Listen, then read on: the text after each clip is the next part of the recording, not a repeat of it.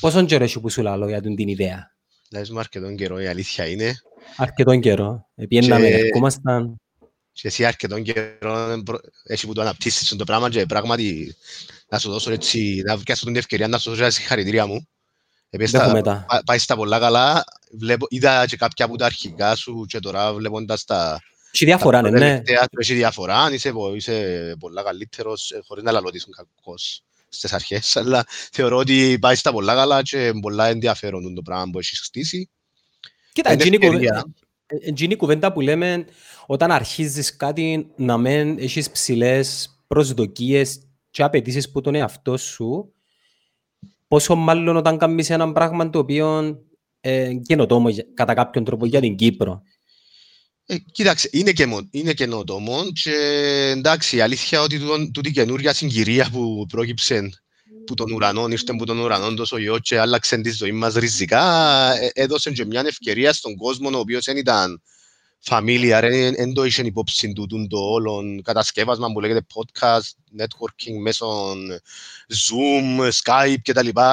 Να έρθει σε τον κόσμο, να δει ότι ε, μια χαρά γίνονται τα πράγματα και τα μέτια, ότι υπάρχει και η δυνατότητα, ειδικά άμα το αναπτύξουν ανθρώποι ταλαντούχοι όπως εσένα κτλ. Να, να, να βγει πολύ καλό content, πολύ καλό περιεχομένο.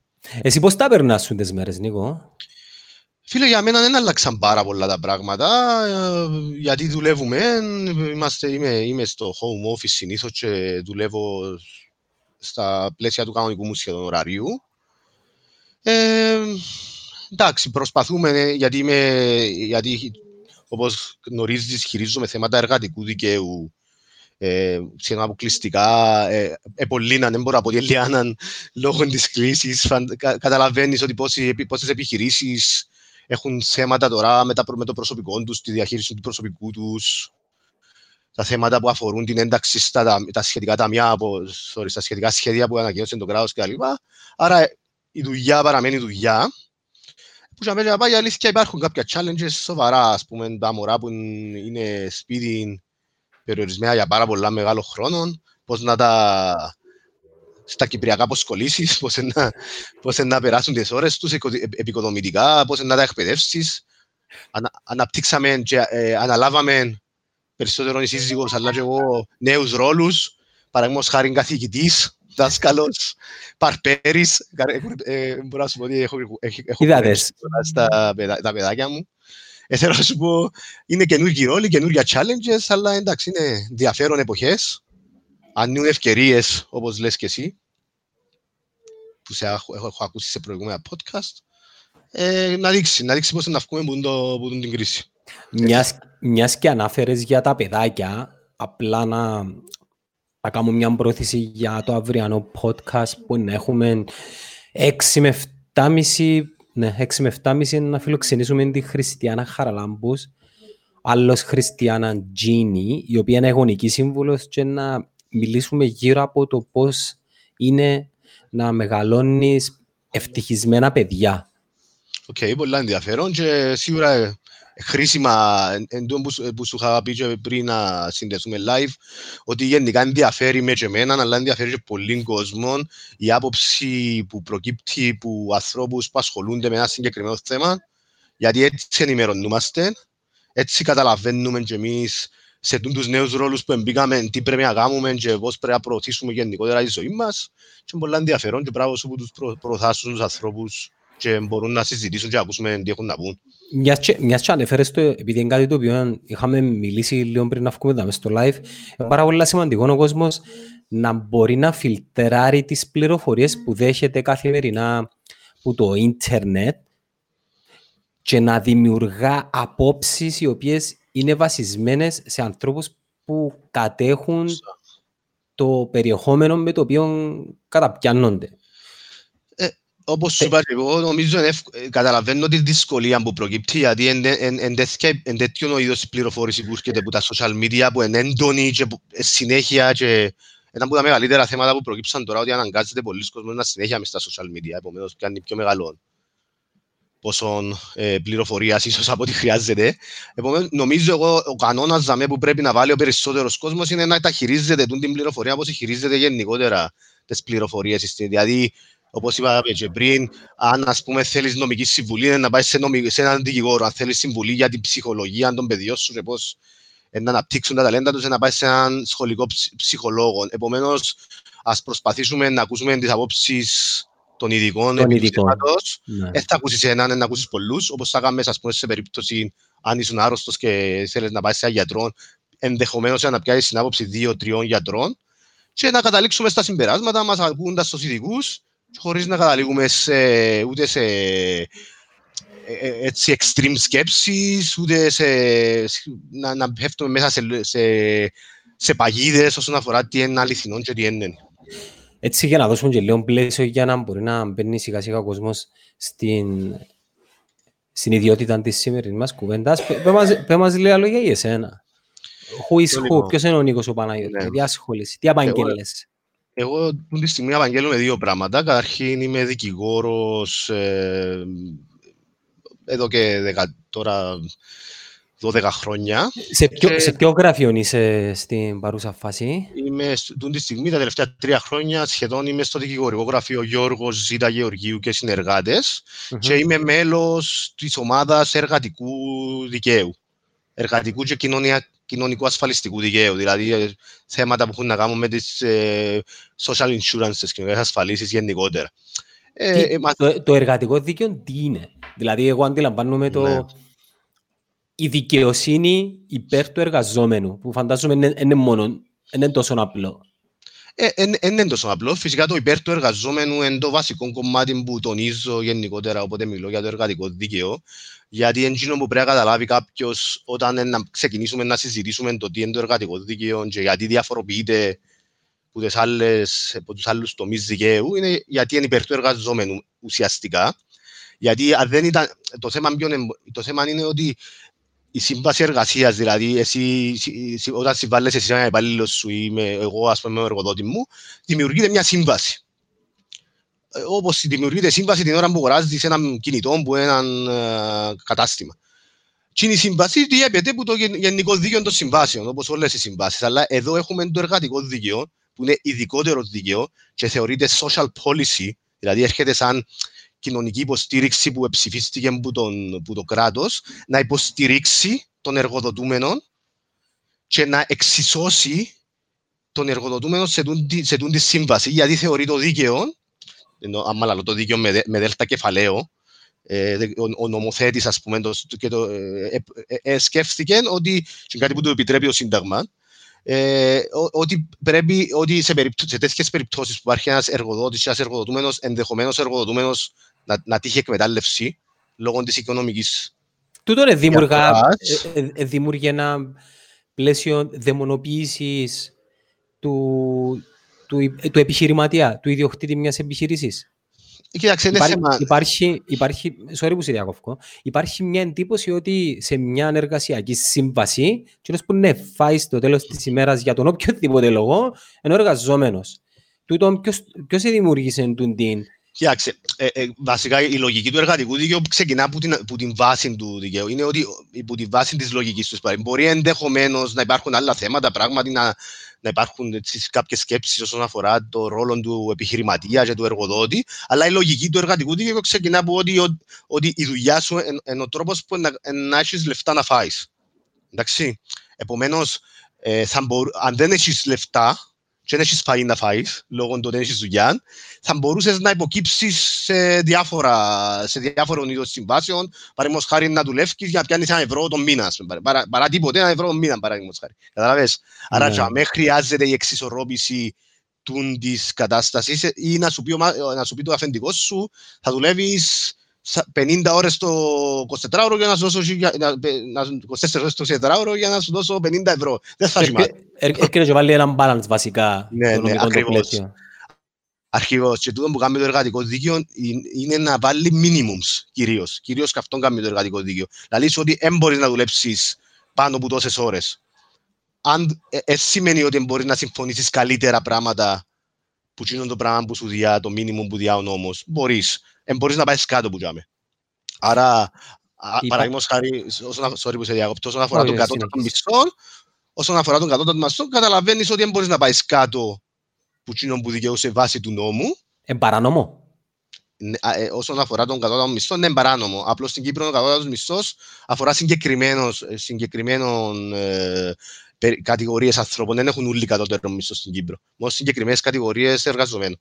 Ναι, θυμώ που το συζητούσαμε πριν τρία χρόνια, mm. έναν καλοκαίρι, με αφορμή ναι. την προθέση μου να ξεκινήσω τη δική μου εταιρεία. Είχαμε κάνει τι συζητήσεις. Άρα, εσύ λες ότι ε, το νομικό πλαίσιο βάζεις σου ένα μήνυμο, αλλά τούτο το μήνυμο αφορά συγκεκριμένους κλάδους εργασιών.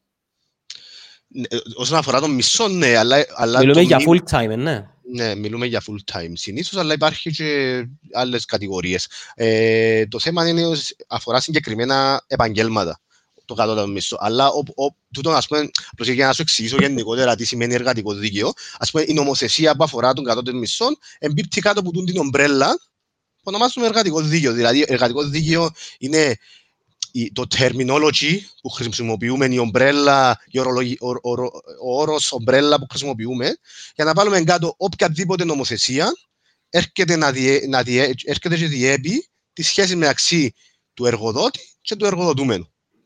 Και γι' αυτό είναι πολύ σημαντικό και το βιβλίο μου που έχει να κάνει σχέση, να καταλήγουμε πάντα στο συμπέρασμα ότι μιλούμε που τη μια, που τη μια μερκά με έναν εργοδότη και που την άλλη μερκά για έναν εργοδοτούμενο. Εντάξει, μια και αναφέρεις στο βιβλίο σου, χαίρομαι επειδή σε, σε λίγο να σε ρωτήσω κάποια πράγματα για το βιβλίο. Okay. Πέραν, που, πέραν από τη θεματολογία του βιβλίου, να, να μας πεις και λίγο γενικά το πώς είναι να γράφεις ένα βιβλίο. Ε, μια τελευταία ερώτηση πάνω στο κομμάτι του εργατικού δικαίου και να το κλείσουμε για να προχωρούμε yeah. παρακάτω, επειδή έχουμε πολλά πράγματα να πούμε.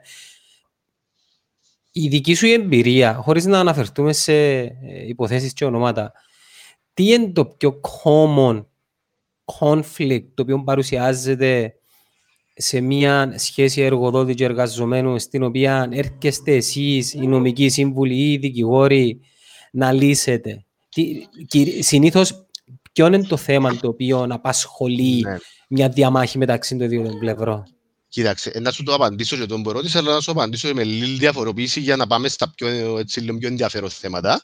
Ε, καταρχ, εννοείται ότι το πιο ενδιαφέρον θέμα που προκύπτει είναι το θέμα των απολύσεων.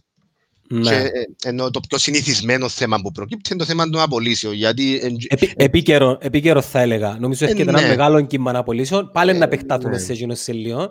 Συνέχισε Νίκο. Πάντα, πάντα. Και, άμα, άμα δεις το, το εργατικό δίκαιο το οποίο ξεκίνησε όπως ο, όλα τα δίκαια τα κυπριακά με την δημιουργία της Κυπριακής Δημοκρατίας μετά το 60 δηλαδή ε, με, κυρίως μετά το 60, γιατί εντάξει ακολουθήθηκαν και κάποια πράγματα που ισχύαν, αλλά κυρίως μετά το 60 και με τις κύριες νομοθεσίες που, α, ε, που ε, υιοθετήθηκαν την καιρών, ειδικά το 1967, ε, υπάρχει, ε, ε, έχει, έχει δημιουργηθεί μια το ουσιαστικό κομμάτι του εργατικού δικαίου έχει κάνει μέσα απολύσεις. Και ως πρόσφατα ο παραπάνω κόσμος έχει με στο νου του ότι το δίκαιο των εργατικών έχει να κάνει με την απόλυση ενός υπαλλήλου. Κατά τα άλλα, διέπονται από το συμβατικό δίκαιο, γενικότερα οι όροι της εργασίας του. Αλλά όταν έρχεται να απολυθεί κάποιος, μπαίνουν μέσα ο συγκεκριμένος νόμος, ο περιτερμαϊσμός της απασχόλησης, ο οποίος πιάνει το θέμα του πλεονασμού, παραδείγματος χάρη της παράνομης απόλυσης, της νόμιμης, της ε, προειδοποίησης σε περίπτωση απόλυσης. Άρα το πιο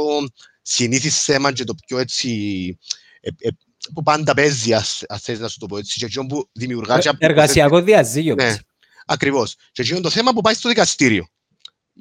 Ενώ υπάρχουν πάρα πολλά θέματα που έχουν να κάνουν με το εργατικό δίκαιο που δεν έχουν πολύ, πάνε δικαστήριο. Ενώ οι απολύσεις, εντάξει, αν απολυθεί κάποιος και εμπληρωθεί και που πρέπει να πληρωθεί κτλ. Συνήθως είναι να πάνε δικαστήριο.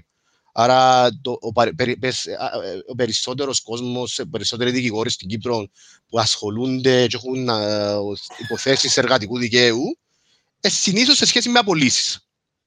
Όμως, ε, ε, ειδικά μετά από τον καιρό που μπήκε η Κύπρος στην Ευρωπαϊκή Ένωση και εναρμονίστηκε με τις νομοθεσίες που προκύπτουν από την Ευρωπαϊκή Ένωση για θέματα εργατικού δικαίου, άλλαξε πάρα πολλά το Κυπριακό εργατικό δικαίο. Είναι τεράστιο πλέον, τεράστιος πλέον ο όγκος νομοθεσιών που εμπίπτει και παρα, έτσι ας, για σου γυρίσω λίγο την ερώτηση, να σου πω ποια είναι τα θέματα, τα ενδιαφέρον που προκύπτουν στην, στην, σε μια σχέση συνεργασίας. Πλέον είναι πάρα πολλά και έχουν να κάνουν παραδείγματος χάρη με το πότε, πότε και με ποιες, κάτω από ποιες προποθέσεις πιάνει η άδεια, αν παραδείγματος χάρη ένας εργαζόμενος.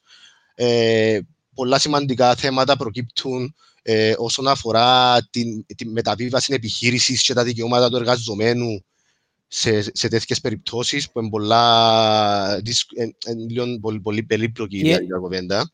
Τι εννοείς, δηλαδή. Ναι.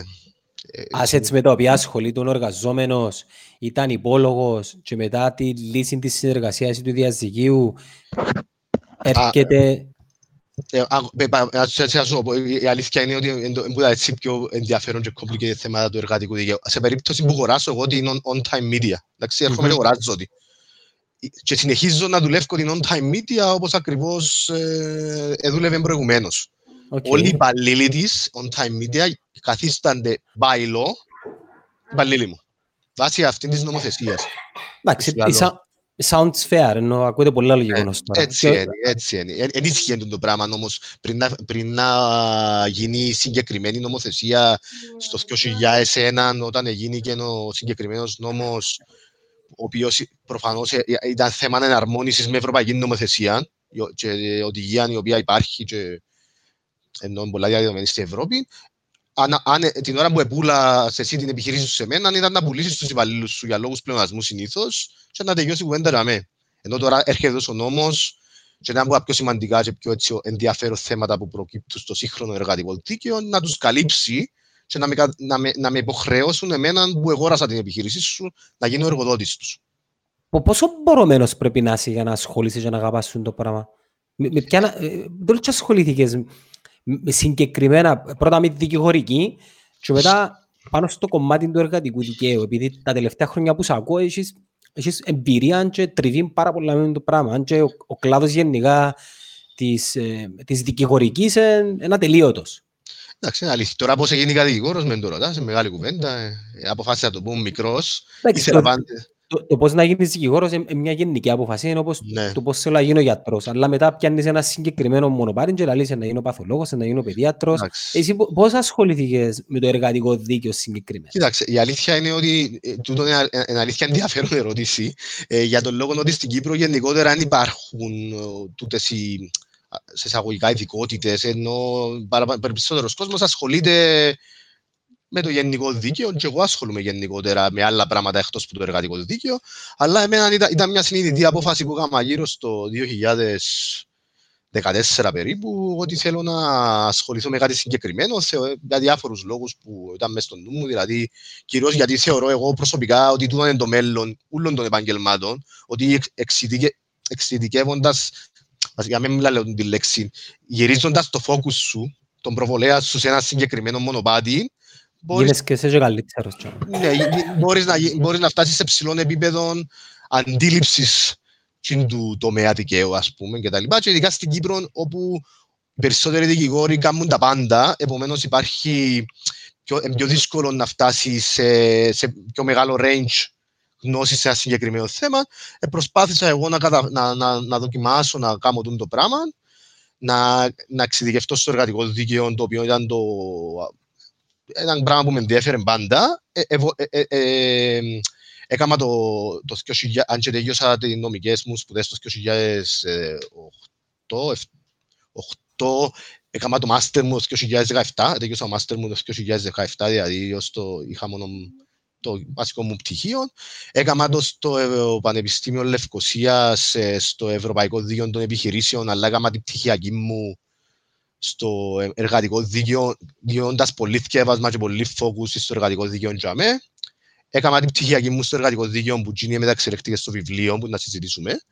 Ε, και δούλεψα τρία χρόνια στο Υπουργείο Εργασίας Υπουργείο Εργασίας Πρόνοιας και Κοινωνικών Ασφαλίσεων. Ήμουν δικηγόρος, τα βασικά μου καθήκοντα ήταν να ήμουν δικηγόρος του Ταμείου Πλεονασμού. Άρα ασχολήθηκα τρία χρόνια full focus. Πόσο θυκιάβασμα, ρε φίλε, έλεος ας πούμε, πόσο θυκιάβασμα. Εντάξει, οι δικηγόροι νομίζω, όσοι οι δικηγόροι παρακολουθούν και τη σημερινή ε, κουβέντα που κάνουμε, νομίζω ξέρουν ότι το δικηγορία έχει θυκιάβασμα. Και με πίσω στη βιβλιοθήκη θωρώ Game of Thrones sequel. Όχι. Τα βιβλία που βλέπεις όλα είναι εργατικού δικαίου. Α, είναι ταινίες, έχεις τα λου. Όχι, όχι, είναι με το home office μου έχει όλο μου το οπλοστάσιο σε βιβλία εργατικού δικαίου για να μπορώ να... Δουλεύει και το λίγο σπίτι πλέον, ναι; Ναι, ναι, δουλεύει που σπίτι. πώς, πώς, προ, πώς προσαρμοστήκατε στην ανάγκη για χρήση της τεχνολογίας; Κοίταξε, δεν ήταν ούτε πολλά εύκολο, ούτε δύσκολο. Ε, εντάξει, ήταν λίγο, ήταν λίγο το μούδιας μας στις αρχές, αλλά εντάξει, προσαρμοστήκαμε. Αλλά το, το μεγαλύτερο θέμα που πιστεύω είναι όλοι έντια το ότι δουλεύουμε από σπίτι. Γιατί δουλε, εγώ δουλεύεις από σπίτι, ε, είναι ότι προσπαθούμε να δουλέψουμε όντας σπίτι. Τούτη είναι η μεγάλη διαφορά. Γιατί μπορεί να δουλέψεις στο σπίτι, αν έχεις όλο το εξοπλισμό και τα λοιπά, το γραφείο σου και τα λοιπά, αλλά στις περισσότερες περιπτώσεις, αυτό που συμβαίνει είναι ο, ότι καθένας στο σπίτι του, με τα παιδιά του και την οικογένεια του παρόν, επομένως είναι πιο δύσκολο να κάνει και focus σε αυτό που κάνεις, είναι πιο δύσκολο να έχεις χωρίς το εξοπλισμό σου. Έλα να σου πω, οι κρατικές υπηρεσίες ε, σε κάποια στάση αναμονή, εμπαγωποιημένες οι λειτουργίες, υπολειτουργούν. Πώς πάει, δηλαδή το δικαστικό. Εντάξει, το δικα... ε, για το θέμα του, του, του, δικαστικού, να σε παραπέψω σε ένα podcast που είχαμε χτες ο φίλος και συνάδελφος ο Χριστόφορος μας. Ο Χριστόφορος στο οποίο μίλησα στην ακόμα τρεις δικηγόροι και συζητήσα σε διάφορα θέματα, άκουσα το και πολλά ενδιαφέρον. Το Legal Matters, πολλά ενδιαφέρον ναι, για, ναι. Τους, για τους φίλους τους δικηγόρους γενικά. Ναι, ο ναι, Χριστόφορος ναι, κάνει μια εξαίσια δουλειά, κάνει τα δικά του podcast του Legal Matters. Πόσο, πόσο πλέον ε, άλλαξε η τεχνολογία που ήρθαμε σε ένα στάδιο που έχουμε και podcast για δικηγόρους. Το πρώτο. Ναι, πολλά καλό, πολλά σημαντικό. Άκουσα τις απόψεις όλων των παιδιών και άκουσα και τα προηγούμενα podcast που έκαμε ο, ο Χριστόφορος. Ήταν πολλά καλά και πολλά... Σε έναν πιο χαλαρό τέμπο θα έλεγα. Ε, είναι, όπως είπα και πριν, ε, ο, ο, όποτε έχω τη, τη δυνατότητα να έχω περιεχόμενο μπροστά μου ενός ανθρώπου οι οποίοι μιλούν για ένα θέμα το οποίο γνωρίζουν το, κατέχουν το, δουλεύουν το, είναι πολλά ενδιαφέρον και welcome ό, όλοι όσοι παράγουν, παράγουν τέτοιο content. Ναι, επίσης, επίσης απλά να ολοκληρώσω και να σας αφήσω να συνεχίσεις, ε, κατά κάποιον τρόπο γνωρίζεις και τον κόσμο των δικηγόρων και δημιουργάς μια άποψη την οποία θα έλεγα καταρρύπτει δεν ξέρω να εσύ να μου πεις καλύτερα το μύθο του ότι οι δικηγόροι σοβαροί, έγγελουν και that's it. Ε, κάτι που είναι αλήθεια. Ε, φαντάζομαι και κάποιους που γελούν, δεν ξέρω. Νομίζω περισσότερο που γνώρισα εγώ γελούν, αλλά εντάξει, υπάρχει μια έτσι, σοβαρότητα. Σοβαροφάνεια. Εντάξει, εγώ λέω σοβαρότητα γιατί είναι το επάγγελμα μου. Εσύ μπορεί να πεις σοβαροφάνεια. Ε, εντάξει, ναι. Κοιτάξτε, παράπεψα στο συγκεκριμένο το podcast γιατί για μέσα συζητήσατε γενικότερα το θέμα του κατά πόσο έπρεπε να έχουμε ε, την δυνατότητα πρόσβαση σε δικαστήρια και στην καταχωρήση δικογράφων. Προφανώς δεν έχουμε και είναι πολλά προβληματικό για όλους μας τους εμάς τους δικηγόρους, γιατί αναγκάστηκε τουλάχιστον το τμήμα των δικαστηριακών, τα γραφεία που είχα συντημάσει δικαστηριακών που ασχολούνται με το δικαστήριο, να κλείσουν σχεδόν εντελώς θα ήταν, πολλά, θα ήταν πολλά καλό αν είχαμε κάτι άλλο, αν υπήρχε η επιλογή και σε ηλεκτρονική καταχώρηση δικογράφων και σε ηλεκτρονικές δίκες. Νιώθω ότι είμαστε σε μια εποχή και τα software τα ενώπιον μας ενώ υπάρχει πολλά ε, πληθώρα software και επιλογών σε, τεχνικά, σε θέματα τεχνικής υποστήριξης να, τα, να το κάνουμε. Κατά τα άλλα, κοινωνικές ασφαλίσεις, έφορος, τουλάχιστον κοινωνικές ασφαλίσεις που βλέπω εγώ και ασχολούμαι, δουλεύουν το ΦΠΑ; Νομίζω ότι το ΦΠΑ είναι ένα με το ΦΠΑ. Εντάξει, υπάρχουν θέματα, ας πούμε, πρέπει να πάει να τους πάρεις κάποια έγγραφα για με, έχουν κάποια κουτιά που τους βάλεις μέσα, αλλά εντάξει, γενικότερα οι πληρωμές που γίνανε τώρα, η δυνατότητα που γύρισε το σύστημα να υποβάλεις τις αιτήσεις σου για τα σχέδια ηλεκτρονικώς, πολλά καλά πράγματα, βοηθούν πάρα πολλά.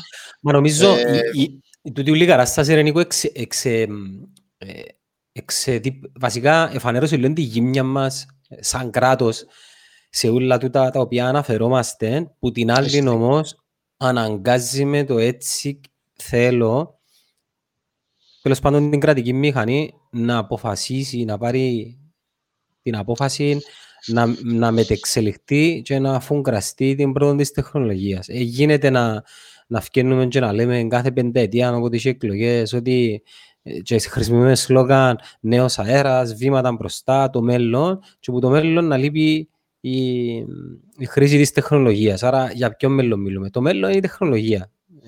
Δεν υπάρχει κάτι άλλο.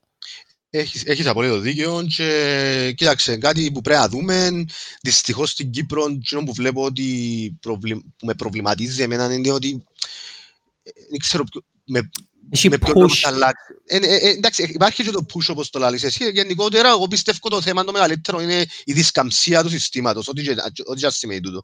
Μα το το σύστημα μπο- αποτελείται από ανθρώπους, ρε Νίκο. Συμφωνώ. Η- η δυσκα- άμα δω, ας- του συστήματος εννοώ των ανθρώπων που το αποτελούν και των... α, Ξέρεις, τώρα είναι- κάποτε, κάποτε λέμε το σύστημα, το σύστημα και ε, παραπέμπουμε τη σκέψη μας πας σε ένα software ή μια μηχανή με γρανάζο και βίδες. Όχι φίλε μου, το σύστημα αποτελείται από ανθρώπους. Είναι πάρα πολύ απλό. Δεν πόσο Εντάξει. απλά μια απειλή για έναν ιόν ο οποίος έχει μας κλειστούς ένα μήνα και σπίτι ανα- ανάγκασε την επομένη, κυριολεκτικά την επομένη, να κάνουμε πράγματα τα οποία πρέπει να κάνουμε εδώ και δύο χρόνια. Έχεις απόλυτο δίκαιο και εγώ νιώθω ότι εντός που λαλείς ε, εφανέρωσε την κύμνια μας σε πολλά μεγάλο επίπεδο σε, ο- και μεγάλη κουβέντα και το θέμα είναι όμως να, να γραπώσουμε, τέλος πάντων, να γραπώσουμε που είναι το momentum και να πάμε πιο μπροστά. Δεν ήξερα αν θα το κάνουμε. Νομίζω ξιάνουμε εύκολα και γλύωρα. Εμείς οι γενικότερα. Κυπρέοι ξεχάνουμε εύκολα. Ξεχάνουμε Ε, νομίζω εύκολα. Γενικότερα ο κόσμος ξεχάνει Ναι. εύκολα και γλύωρα. Θεωρώ ότι όμως ε, ε, είναι ευκαιρία να κάτσουμε, να συγκεντρωθούμε, να πούμε ότι όπως είπες και εσύ το σύστημα δεν είναι το σύστημα, είναι, μας- είναι οι άνθρωποι που το υποστηρίζουν. Σίγουρα για- γιατί είναι πολλά ξεκάθαρο και πρέπει να καταλάβει και ο, ο κόσμος που ακούει ότι τούτα όλα τα πράγματα προϋποθέτουν είναι έναν ε, δίκτυο νομοθεσιών που πρέπει να τροποποιηθούν, ε, σκέπ, τρο, ας πούμε, πρέπει να τροποποιηθούν οι- ε, θέματα ας πούμε, που έχουν να κάνουν με την ηλεκτρονική υπογραφή, με την αλλαγή, ε, με, με θέματα security. Ενώ Το έχει- εργατικό το οποίο να ασχοληθεί με το πράγμα πιθανόν να μην έχει υπάρχουν τα departments. διάφορα θέματα. Ε, Ενώ, ε, ε, θέλω να σύρνουμε και μια κουβέντα και μέσα στον αέρα και να λέμε «Α, εντάξει, έπρεπε να γίνει Zoom, ξέρω και κλπ». Υπάρχει ένα μεγάλο δίκτυο ε, πραγμάτων που πρέπει να γίνει για να φτάσουμε από το σημείο που είμαστε σήμερα στο σημείο το επιθυμητό. Ο χρόνος είναι να δείξει. Το χρόνος είναι να δείξει. Μακάρι, μακάρι να υπάρχουν πρωτοβουλίε που ανθρώπους οι οποίοι να μας φέρουν σε αυτό το σημείο, γιατί χρειάζεται και χρειάζεται για όλους μας. Ενώ τώρα θα, ε, θα ήταν κλειστά, αύριο μπορεί να μένουν κλειστά τα δικαστήρια, επηρεάζει την οικονομία μας, επηρεάζει μας εμάς προσωπικά. Πόσον καιρό το βλέπεις να πιένει; Έτσι μια Κοίταξε. προσω- προσωπική εκτίμηση. Εγώ θεωρώ ότι μες στα, μες, ε, για, ε, μια, μια σκέψη μου που στην αρχή για να μην το παίζω και, ε, ε, ότι ε, προ- ε, σκέφτηκα το. Με βάση τα όσα μου είχαν πει, ε, θεώρησα ότι τον Ιούλιο είναι να καταφέρουμε να Α, τόσο- στραφούμε πίσω. τόσο ναι, μακριά. ναι, ναι, α, α, α, να- αλλά ε, σκέφτομαι το ότι να- τον Ιούλιο να στραφούμε full πίσω.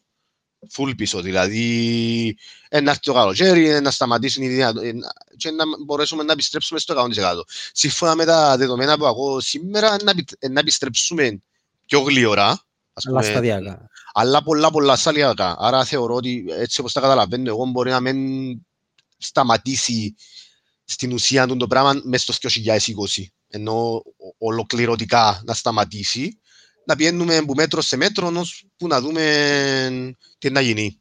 Μα να σου πω, ε, ένα μέσα μας τούτη όλη εμπειρία και ψυχολογικά, ασχέτως χαλαρώσεων η λήξη μ, των μέτρων καραντίνας. Ε, δηλαδή, μπορώ να σκεφτώ ότι ε, ε, να πούσει, λέω τώρα, ξοπασκάς, το λοιπόν, σταματάει η καραντίνα, ελεύθερη πάτε που θέλετε. Νομίζω είναι και διστακτικός ο κόσμος να κάνει τα πράγματα που κάνουμε πριν να γίνει τούτο το κακό και θεωρώ ότι να πρέπει να περάσουν ίσως και δύο χειμώνες μέχρι να βγει και κάποιον βαξίν, ούτως ώστε Ναι. να είσαι τέγια τέγια σίγουρος. Εντάξει, είναι αλλάξει πολλά η ζωή μας. Βλέπω μας να κυκλοφορούμε με μάσκες ας πούμε για πολύ καιρό. Ναι, υπερβήσαμε τους να- Κινέζους, ρε φίλε. Ε, νομίζω ε, να πρέπει να κυκλοφορούμε με μάσκες για πολύ καιρό. Ε, ε, Χειραψίες δεν θα κάνουμε. Θεραπείες δεν θα κάνουμε. ε, Έβλεπα, ε, πρέπει να πρέπει να ανακαλύψουμε νέους τρόπους να χαιρετιόμαστε. Ναι. Ε, Δεν ξέρω τι είναι τούτοι, αλλά ε, εντάξει. ε, ε, Είναι διαφορετικά πράγματα.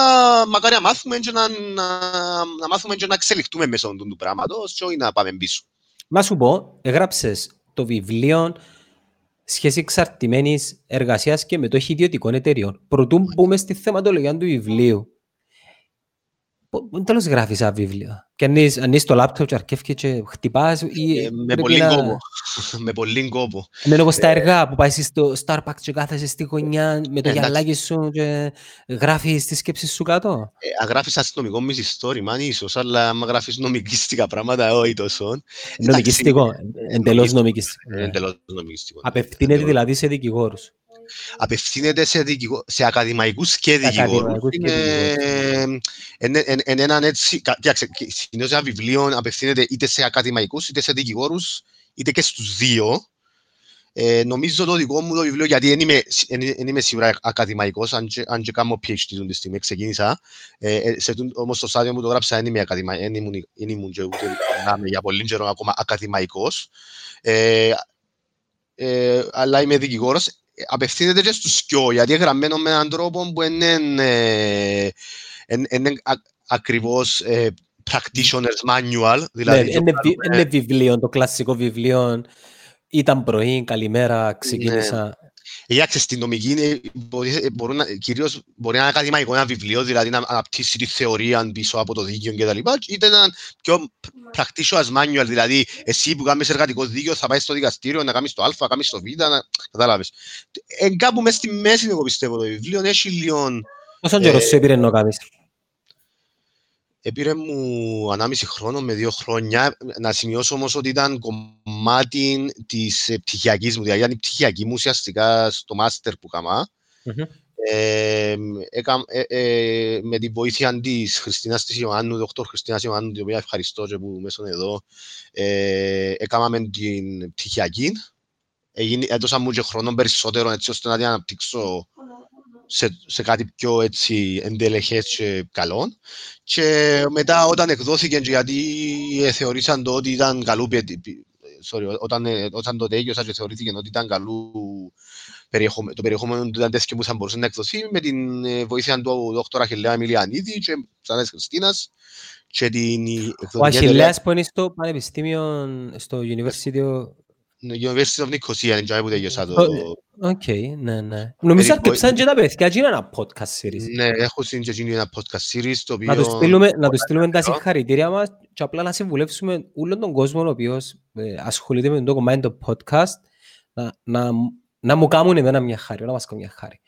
Πιάστε μικρόφωνα τα οποία ε, να σας δίνουν τη δυνατότητα να παράγετε καθαρόν ήχο, ούτως ώστε η εμπειρία του ακροατή όταν ακούει το podcast, κυρίως στο αυτοκίνητο, να είναι η καλύτερη.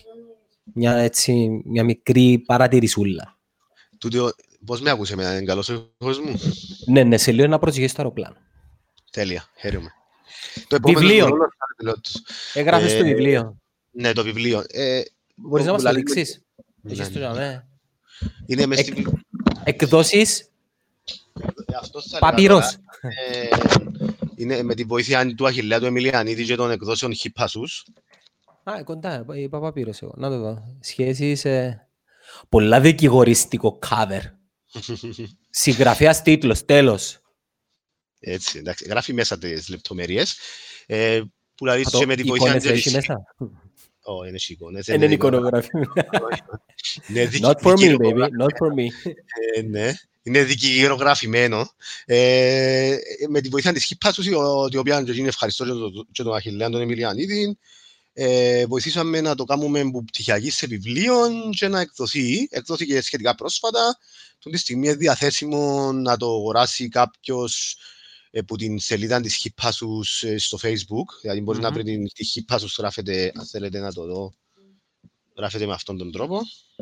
Hippasus.com ή .gr. Ε, μες στο Facebook, μες στο Facebook είναι είναι πιο εύκολο να το εύρουν. Υπάρχει διαδικασία να το αγοράσουν που τζάμε και ε, δεν κάνω λάθος. Όχι, ε, βασικά γι- γι- που γίνεται και που μέσα στην σελίδα του, του, νο- της- του νομικού βιβλιοπωλείου που έχουμε στην Κύπρο, του Galaxy. Όλοι οι Εμένα βιβλιο- σαν επιχειρηματία αν ενδιαφέρει με εκείνο το βιβλίο να το, να το Ε, έχω και να το διαβάσω. ενδιαφέρει σαν επιχειρηματία. Εντάξει, αν καταφέρεις να ξεπεράσεις την, νο- την νομική γλώσσα που χρησιμοποιεί, να το έβρεις ενδιαφέρον, θεωρώ. Εντάξει, χρησιμοποιεί μια νομική γλώσσα ως νομικό σύγγραμμα και, και τα λοιπά. Ε, Ενδιαφέρει σε και για συγκεκριμένο πράγμα. Περισσότερο όμως ενδιαφέρει, όπως είπα, τους, τους δικηγόρους και, τους, και κάποιον ακαδημαϊκό, ο οποίος να θέλει να δει το, το θέμα γενικότερα, το συγκεκριμένο θέμα.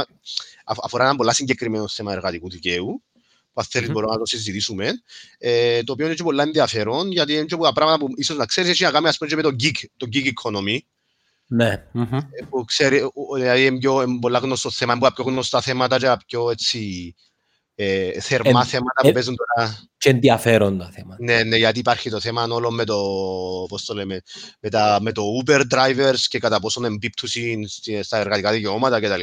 Μα νομίζω, η- ε, το- ε, επειδή ασχολήθηκα με, με startup και τέτοια project, το πιο σημαντικό πράγμα το οποίο προέκυπτε μέσα από τις συζητήσεις είναι έχεις έναν καλό δικηγόρο μαζί σου.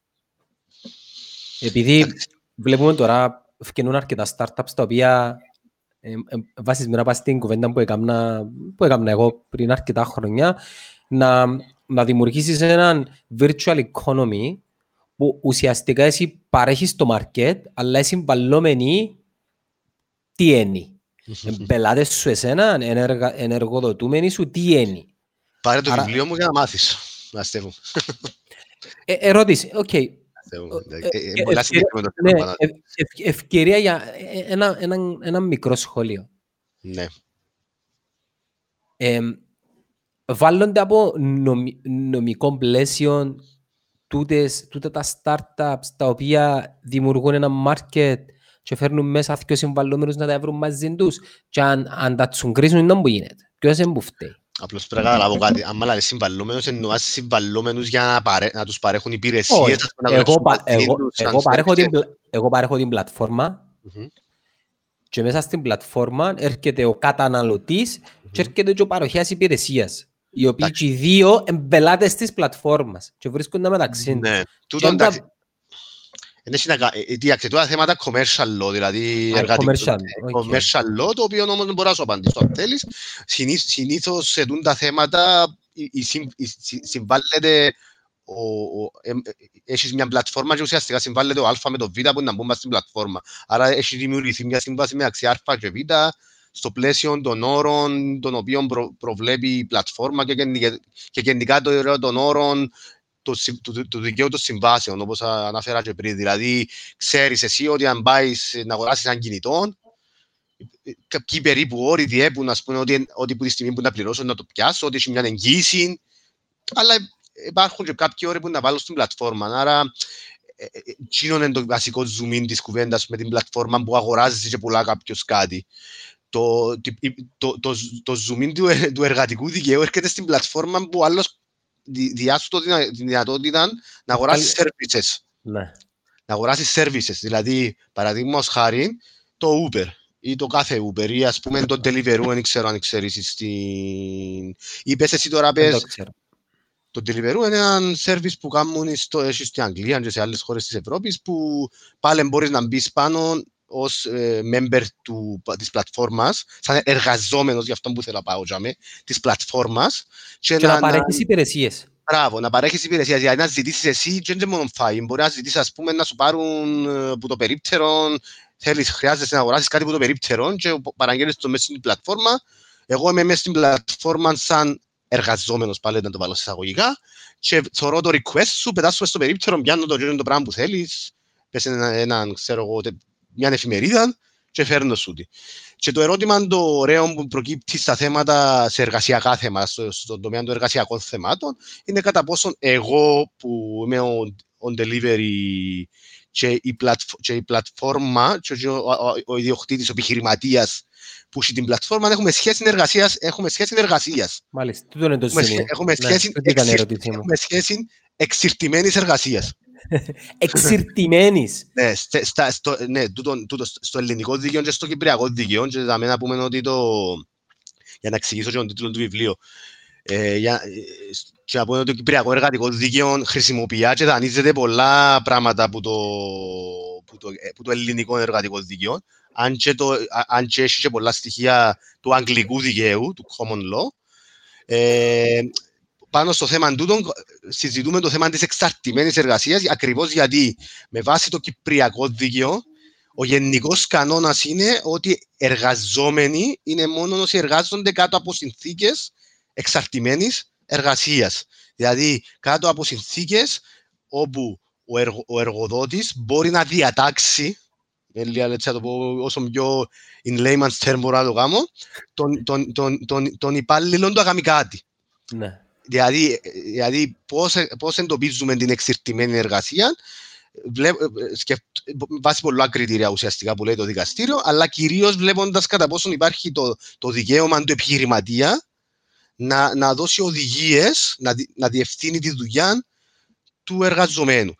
Και γιατί είναι σημαντικό το πράγμα. Γιατί είναι σημαντικό να το ξέρουμε. Γιατί ακριβώς, γιατί, γιατί για το Uber έγινε και τόσο σόρυβο και τόση φασαρία. Γιατί όλοι οι που είναι εργαζόμενοι μπαίνουν κάτω από την ομπρέλα που συζητούσαμε πριν. Την, yeah. την ομπρέλα που λέγεται, λέγεται εργατικό δίκαιο. Τι, τι κάνει, όταν μπεις κάτω από την ομπρέλα, τι γίνεται, αποκτάς μια μεγάλη, ε, sorry, ένα μεγάλο όγκο δικαιωμάτων, ε, δηλαδή ένα μεγάλο αριθμό δικαιωμάτων. Ας πούμε, και να σε ρωτήσω, ξέρεις τα, και εσύ θα ξέρεις κάποια από τούτα. Δικαίωμα, ας πούμε, να πληρωθείς maternity leave, που να, αφήσεις με, που να σταματήσεις να δουλεύεις... αν έχεις κάποιον ατύχημα. Πληρωμή, ε, υποχρέωση του εργοδότη σου να σε, να σε προστατεύσει, αν και τούτο είναι το μόνο δικαίωμα που έχουν και κάποιοι άλλοι, άρα να μην το αναφερθούμε ξεκινά, προστασία ε, ε, ας πούμε, σε θέμα ωραρίου, προστασία health and safety, προστασία την άδεια που πιάνει και πληρωτία, paid leave, annual leaves, όλα τα δικαιώματα. Μα το τι δουλεύουν based on commission όμως. Εντάξει, εν τούτα τα κριτήρια που σας λέω που μπορεί να κατα, μπορούν να καταλήξουν σε κάποιον αν, αν είσαι εργαζόμενος ή όχι. Οι YouTubers είναι εργαζόμενοι του YouTube. Α, καλή ερώτηση. Πολύ καλή ερώτηση. Βέβαια, βέβαια καλή ερώτηση, φίλε μου. Ε, ε, περίμε, ε, περίμενα την ευκαιρία να σου τη σύρω. Γιατί, γιατί εντάξει, χωρίς ο καθένας χειρεύει το, την απάντηση στο δικό του θέμα. Ναι.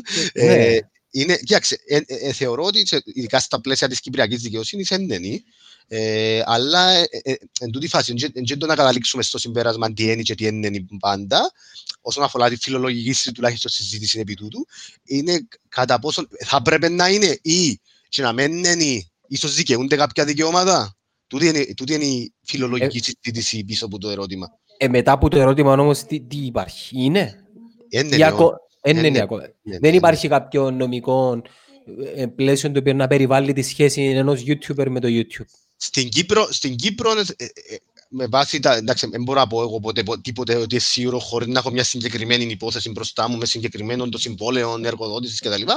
Με βάση τη ισχύ στο κυπριακό δικαίωμα, κάποιος που απλώς ε, παρέχει τις υπηρεσίες του στο YouTube, ενδεχομένως παρέχει, ενώ ανεβάζει βίντεο στο YouTube, ενδεχομένως να με θεωρηθεί εργοζόμενος, γιατί ελείπουν τα στοιχεία που, που θεωρεί η κυπριακή δικαιοσύνη ως ικανά για να, να, να δημιουργήσουν τη σχέση. Και κυρίως είναι το δικαίωμα του YouTube να του πει πρέπει να δουλέψει στι ώρες, σε εκείνο το γραφείο. Να πω με... πληροφοριακά, επειδή ε, εμείς είμαστε, ε, σαν κανάλι, είμαστε. Ε, ε, πώς να το πω στα ελληνικά, να το πω στα αγγλικά, είμαστε by definition monetized από το YouTube και όταν ήρθε το YouTube και επικύρωσε μας ότι από τώρα και στο εξής μπαίνεις μέσα στο monetization σύστημα, δηλαδή ένα σύστημα το οποίο μέσα από τα views σου μπορείς να βγάζεις λεφτά, η αλήθεια να λέγεται στείλα μας συμβόλαιο κανονικό το οποίο είναι ηλεκτρονικό που είτε κάνεις accept τα terms and conditions και μπαίνεις στο το σύστημα, είτε απλά κάνεις και δεν μπαίνεις. Και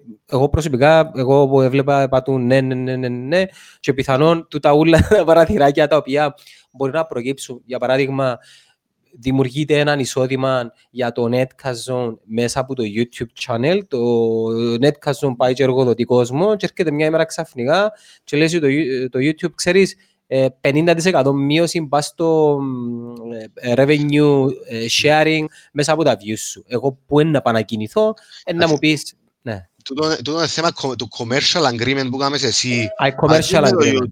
Είναι commercial agreement. Το ζήτημα είναι ότι ακόμα και commercial agreement ενδεχομένως εξαρτάται από την προσέγγιση που πιάνει ο νόμος, να, να μπορούσαν να θεωρηθούν και σε κάποιον κομμάτι ότι δημιουργούν και θέματα σχέσεις εργασίας. Ε, άρα, γι' αυτό που σου είναι πολύ ενδιαφέρον θέμα, ε, στα front lines τώρα του εργατικού δικαίου του το πράγμα και ο λόγος που συζητείται τόσο, ε, τόσο, τόσο έντονα είναι γιατί θεωρείς την πραγματική ανάγκη κάποιοι άνθρωποι να έχουν την, την ανάγκη να προστατευτούν που κάποια δικαιώματα. Κάτι έρχεται, κάτι έρχεται και την ερχόμενη εβδομάδα, αν την ερχόμενη, ναι, μετά το Πασχά, ε, να ήθελα έτσι να ενημερώσω τον κόσμο ότι εμείς σαν NetCazon ε, στείνουμε στα σκαριά αφού μελετήσουμε πρώτα κάτι το οποίο γίνεται κάτω από τις μύτες μας και θα μιλήσουμε για ένα θέμα το οποίο ε, ε θα ήθελα να πω ποιο είναι που ήταν, για να το κάνω και λίγο teasing, το οποίο λαμβάνει η χώρα σε αυτή τη στιγμή στην Ευρώπη κάτω από τη μύτη των πολιτών, δεν ξέρω ποιοι είναι οι άμεσοι οι stakeholders, όπως και να έχει, ε, να ζητήσω τη δική σου τη, συμβου, τη, τη συμβουλή, αλλά και τη συμβολή και συνέχισε, επειδή είχαμε ε, ανοίξει την κουβέντα ε, για το βιβλίο, ε, περίγραψες... Ναι. Βασικά, τι που, ενδιαφέρει το, που θα ενδιαφέρει κάποιον το βιβλίο, για, να σκευάσει το βιβλίο και να μπει, κυρίως ότι ένας δικηγόρος θα το βρίσκει πιο ενδιαφέρον και πιο, πώς το λέμε, χρήσιμο για τον λόγο ότι μπορεί να κάνει και υπόθεση στο δικαστήριο που πρέπει να κάτσει να κρίνει ε, κάποιος ενεργοδοτούμενος και ποιος όχι. Και φυσικά είναι μόνο το βιβλίο μου εργαλείων στο να κάνει το πράγμα. Έχει και άλλα βιβλία ευτυχώς. Είναι μια πηγή όμως. Ναι, η Κυπριακή Νομική Βιβλιοθήκη έχει εμπλουτιστεί πολλά σοβαρά ε, τα τελευταία τρία-τέσσερα χρόνια. Είναι και ψηφιακά προσβάσιμη. Σε κάποιον επίπεδο νομίζω πως είναι. Εγώ τουλάχιστον έχω το, παραδείγματος χάρη το βιβλίο του κύριου Πολυβίου στο εργατικό δίκαιο, του Πολυπολιβίου, το βιβλίο του Αχιλέα του Εμιλιανίδη, να το δείξουμε και αυτόν και της Χριστίνας Ιωάννου το οποίο ε, ε, επίσης είναι πολύ χρήσιμο, και το βιβλίο της κυρίας Γιανναγούρου, ενώ έχει, ε, ε, μπορούν να βρουν, έχει πολλά στοιχεία μέσα τα οποία ε, μπορεί να βοηθήσουν κάποιον. Αλλά για να καταλάβεις πόσο, απλώς που θέλω να σου πω είναι πόσο σημαντικό και έχει πολλοί και δικηγόρους που δεν αντιλαμβάνονται το τη σημαντικότητα του συγκεκριμένου θέματος, είναι ότι όποιος εμπίπτει στην έννοια του εργαζομένου, δικαιούται τούτα όλα τα δικαιώματα. Όποιος δεν εμπίπτει στην έννοια του εργαζομένου δεν τα δικαιούται. Και πολλές φορές γκρίζος το σημείο πότε κάποιος είναι εργαζόμενος και πότε δεν είναι. Ο παραπάνω κόσμος θεωρεί ότι αν καταβάλει η εταιρεία ή ο εργοδότης, εν πάση περιπτώσει, μισθών, και ονομάζει τον ο ίδιος μισθών, και αν πας στη σύμβαση να γράψαμε σχέση εργασίας, τελειώνει η κουβέντα για με. Γιατί αν δεν γράψαμε, είσαι υπαλλήλος. Αν δεν σου διώ μισθών, και αν δεν γράφει το συμβόλαιο σου πάνω μισθών, ε, και αν δεν σου άλλο και ασφαλίσεις δεν είσαι υπάλληλος. Η αλήθεια είναι ότι το πράγμα δεν ισχύει. Και τι ισχύει στην Κύπρο, αλλά γενικότερα και στο common law, αλλά και στην Ελλάδα σε μεγάλο βαθμό, είναι ότι το αν είσαι εργαζόμενος ή όχι, γιατί το αν, αν έρθεις αύριο να μου, να μου ζητήσεις συμβουλή που μένα αν είσαι εργαζόμενος του YouTube ή όχι, να εξαρτηθείς στα πλαίσια του πώς εκτελείται η σύμβαση εργασίας του, δηλαδή πώς δουλεύεις στην πράξη, και αν έχει κάποια συγκεκριμένα ε, στοιχεία, ας πούμε, η σχέση σου, οι οποία καταδεικνύουν τη σχέση. Ένα μεγαλύτερο, το μεγαλύτερο, το πιο ε, ουσιαστικό στοιχείο για να καταλήξουμε σε αυτό το συμπέρασμα είναι ότι κατά πόσο κάποιος δικαιούται να σου δώσει οδηγίες για το πώς να εκτελέσεις τη δουλειά σου. Αλλά οδηγίες υπό την έννοια των, ε, του, του, μπορεί να το θεωρήσεις τον άνθρωπο αφεντικός σου, ας πούμε, μάστρος σου, ας πούμε, ε, εργοδότης σου. Απαγορεύεται, δηλαδή, σε την εταιρεία απαγορεύεται τη λέξη. Ναι. ναι έτσι, να, να, να, πω και εγώ, να πω και εγώ λίγο στο δικό μου το καλούπι της μη σοβαροφάνειας. Τα παιδιά που με αποκαλούν μαστροδάμε, η απάντηση είναι, είναι, είναι, είναι άμεση. Μας τραπούθηκε από λαλούς ασύντζι. Ε, και αλλάζουν, λίγο, αλλάζουν πάρα πολλά οι, οι συντεταγμένες και οι σχέσεις εργαζομένου και ε, εργοδότη, όμως όλα επανέρχονται στη βάση τους όταν θα υπάρξει μια διαφωνία. Σωστά. Ε, εντάξει, και, και, και εκεί είμαστε εμείς οι δικηγόροι για να έρθουμε μέσα να ναι, ναι. Ε, ε, έχω μια ερώτηση για τους δικηγόρους, Ρενικό, έτσι, λίγο ναι. για να μπορεί και ο απλός κόσμος να καταλαβαίνει. Χρονέται με την ώρα να ξέρουμε την υπόθεση. ε, ε, όπως το ανέκδοτο που, όπως το ανέκδοτο που λαλεί, ναι, ναι. πόσα χρεώνεται, 300 ευρώ τις τρεις ερωτήσεις, ε, είναι πολλά, ναι, πιάνει τρεις ερωτήσεις. Ε, ε, ε, αν αρκεύει όμως να μετρά από την ώρα που κάθεται κάποιος πας στην καρέκλα. Τούτα τα πράγματα εξαρτώνται από πάρα πολλά πράγματα.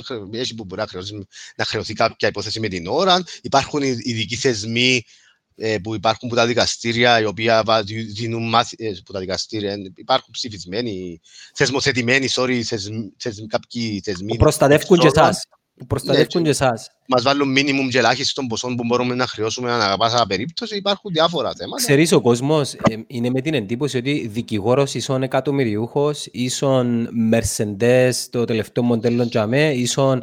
Δεν είναι η αλήθεια όμως. Έχει πολλά παιδιά δικηγόρους οι οποίοι they are on a paycheck, okay, σεβασ... ένας decent μισθός, αλλά από την άλλη είναι ένα επάγγελμα στο οποίο όσοι δικηγόροι εζάμπλουτοι και τρέχουν που τα που είναι αρκατούς και ήθελα να σου δώσω πάσα για να πεις για τα θέματα τα οποία έρχεται κάποιος για μια συμβουλή και θεωρείται και δωρεάν ας πούμε ή έρχεται κάποιος και δεν υπάρχει ένα πλαίσιο με την ώρα και νομίζει ότι όποτε σηκώσει το τηλέφωνο. Νομίζω ότι αντιμετωπίζετε τα πράγματα.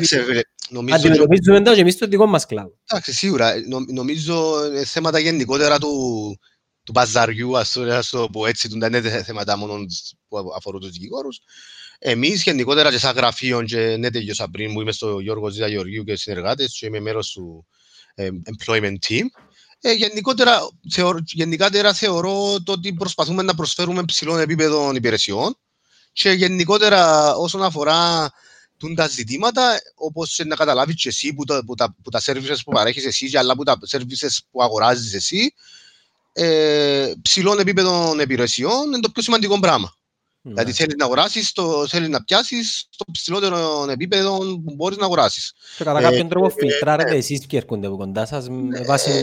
Είναι θέμα, ναι, δεν το λέω για, μένα, για μας προσωπικά, αλλά το γενικότερα ότι εγώ σαν Νίκος έτσι αντιμετωπίζω το ζήτημα. Όχι σαν, ενώ, όταν, όταν αγοράσω services, προσπαθώ να θεωρήσω, να, να, να αντιληφθώ κάτι με βάση το, την ποιότητα που μου έδωσε και τη χρησιμότητα που έπιασα. Παραδείγματος χάρη, αν ε, το μιλάω και πριν με τους γιατρούς, ας πούμε, αν, αν χρειάζεσαι την, την, τη συμβουλή ενός γιατρού που και να πρέπει να στο top επίπεδο για να, ε, να, να εμπιάσεις ναι. και μπορεί να... Παίρνεις ότι πληρώνεις βασικά. Ναι, και υπά, ε, θεωρώ ότι ειδικότερα για τους δικηγόρους, αν έχεις έναν καλό δικηγόρο, είναι πολύ σημαντικό θέμα, για, ειδικά για, για κάποιον επιχειρηματία ο οποίος έχει να αντιμετωπίσει πάρα πολλά θέματα που έχουν να κάνουν, που ξεκινούν από το πώς κάνεις τον business σου, ως το πώς διαχειρίζεσαι το προσωπικό σου, πώς, πώς συμβάλλεσαι με άλλα businesses κτλ. Νίκο, ποια είναι τα προβλήματα που προκύπτουν την, στην παρούσα φάση με αφορμή το όλο σκηνικό με την πανδημία, κυρίως πάνω σε τούτο που ασχολείσαι; Κοιτάξτε, υπάρχουν πολλά θέματα, όπως σου είπα από την αρχή, γιατί εμείς είμαστε δικηγόροι οι οποίοι ασχολούμαστε με θέματα εργατικού δικαίου κατά κύριο λόγο, ενώ το team μου. Μιλούμε για τον την περίοδο όμως. Ναι, για τον την περίοδο ε, ασχολούμαστε καθημερινά με θέματα. Ε, δεν ξέρω σου το είπα πριν, εμείς είμαστε και λίγο ε, HR lawyers με την έννοια ότι υποστηρίζουμε γενικότερα επιχειρήσεις στο πώς να διεξάγουν τη σχέση εξαρτημένης εργασία με τους εργοδότες, άρα ε, συμβουλεύουμε σε μεγάλο επίπεδο ε, πολλές επιχειρήσεις, άρα ε, έχω δει ας πούμε πώς εκτελούνται κάποια και σκέψεις γυρίζουν στα μυαλά των επιχειρηματιών στην Κύπρο. Βασικά, τα θε... τη στιγμή οι, επιχειρημα... οι επιχειρήσεις περισσότερες έχουν τρία βασικά έτσι, θέματα που αντιμετωπίζουν, δηλαδή τρεις πυλώνες των θεμάτων. Είναι, που θα μπορούσα να πω είναι ένα, η, ένταξη, η ένταξη των επιχειρήσεων και τα αποτελέσματα που έχει την ένταξη στους, εργα... Ε, στους εργαζόμενους τους όσον αφορά τα σχέδια που ανακοίνησε η κυβέρνηση; Ήδη τρέχει. Ε, σαν να πούμε, εμείς ναι. σαν εταιρεία, αν δεν κάνουμε λάθος, σχεδόν όλων των προσωπικών έχει λάβει το επίδομα από το κράτος. Ναι, που είναι ένα θέμα, ας πούμε, σοβαρό θέμα οι επιχειρήσεις με κάτω από ποιου όρους να αναστείλουν τις υπηρεσίες τους, τι σημαίνει 25% μείωση του κύκλου για να, για να το θεωρήσει κτλ. Πώς να ληφθούν υπόψη, αν κάνω τη μείωση, ε, απαγορεύεται να απολύσω, τι σημαίνει το πράγμα, για, για πώς τα πράγματα. Απαγορεύεται να απολύσει. Ναι, απαγορεύει να πωλήσεις. Μέχρι, μέχρι, μέχρι πότε, όχι πώς θέλουμε να πωλήσουμε κάποιον. Ε, απλά... για ένα χρονικό περίοδο, μια, μια χρονική περίοδο μετά που να βγούμε από τα σχέδια, καθορίστε που νόμο, προτιμώ να μην το λέω τα πράγματα, γιατί αλλάζουν ναι. συνέχεια μπορούμε... Να κάνουμε λίγο το συνήγορο του ναι. διαβόλου καλό, υπέρ ενός επιχειρηματή, ο οποίος το μόνο πράγμα που σκέφτεται να προστατεύσει καθαρά την επιχείρηση του και δεν σκέφτεται καθόλου τον κόσμο του. Okay. Επιδοτάμε το κράτος έναν ποσό μισολογικό. Βγάλω τα άλλο ένα μήνα πέρα η αγορά δεν με πληρώνει. Πάω δεύτερο μήνα. Βάλω από την τσέπη μου που, τις, ε, που τα savings τα οποία έκανα σαν εταιρεία. Η αγορά συνεχίζει να, στι, να στεγνεί. Εγώ εντάχτηκα ήδη στο σχέδιο επιδόματος. Τι που να με έβρει την επόμενη μέρα είναι δεν θα μπορώ να πληρώσω τον κόσμο. Δεν που γίνεται για Δεν μπορεί να πάρει δικαστήριο ο εργαζόμενος. Αφού δεν μπορώ να πληρώσω. Τι να κάνω. Τούτο δεν ισχύει για μας. Απλά έτσι θα το ξεκαθαρίσω. Ναι. αλλά μιλώ με πάρα πολλούς επιχειρηματίες οι οποίοι οι άνθρωποι βρίσκονται, κακώς θα έλεγα εγώ, επειδή δεν πρέπει να περιμένεις στο 90 να προστατεύσεις το 1-1 το 1-0 και να το φάεις το 90 και αγοράς να πας σκοράρεις, αλλά άλλο θέμα τούτο.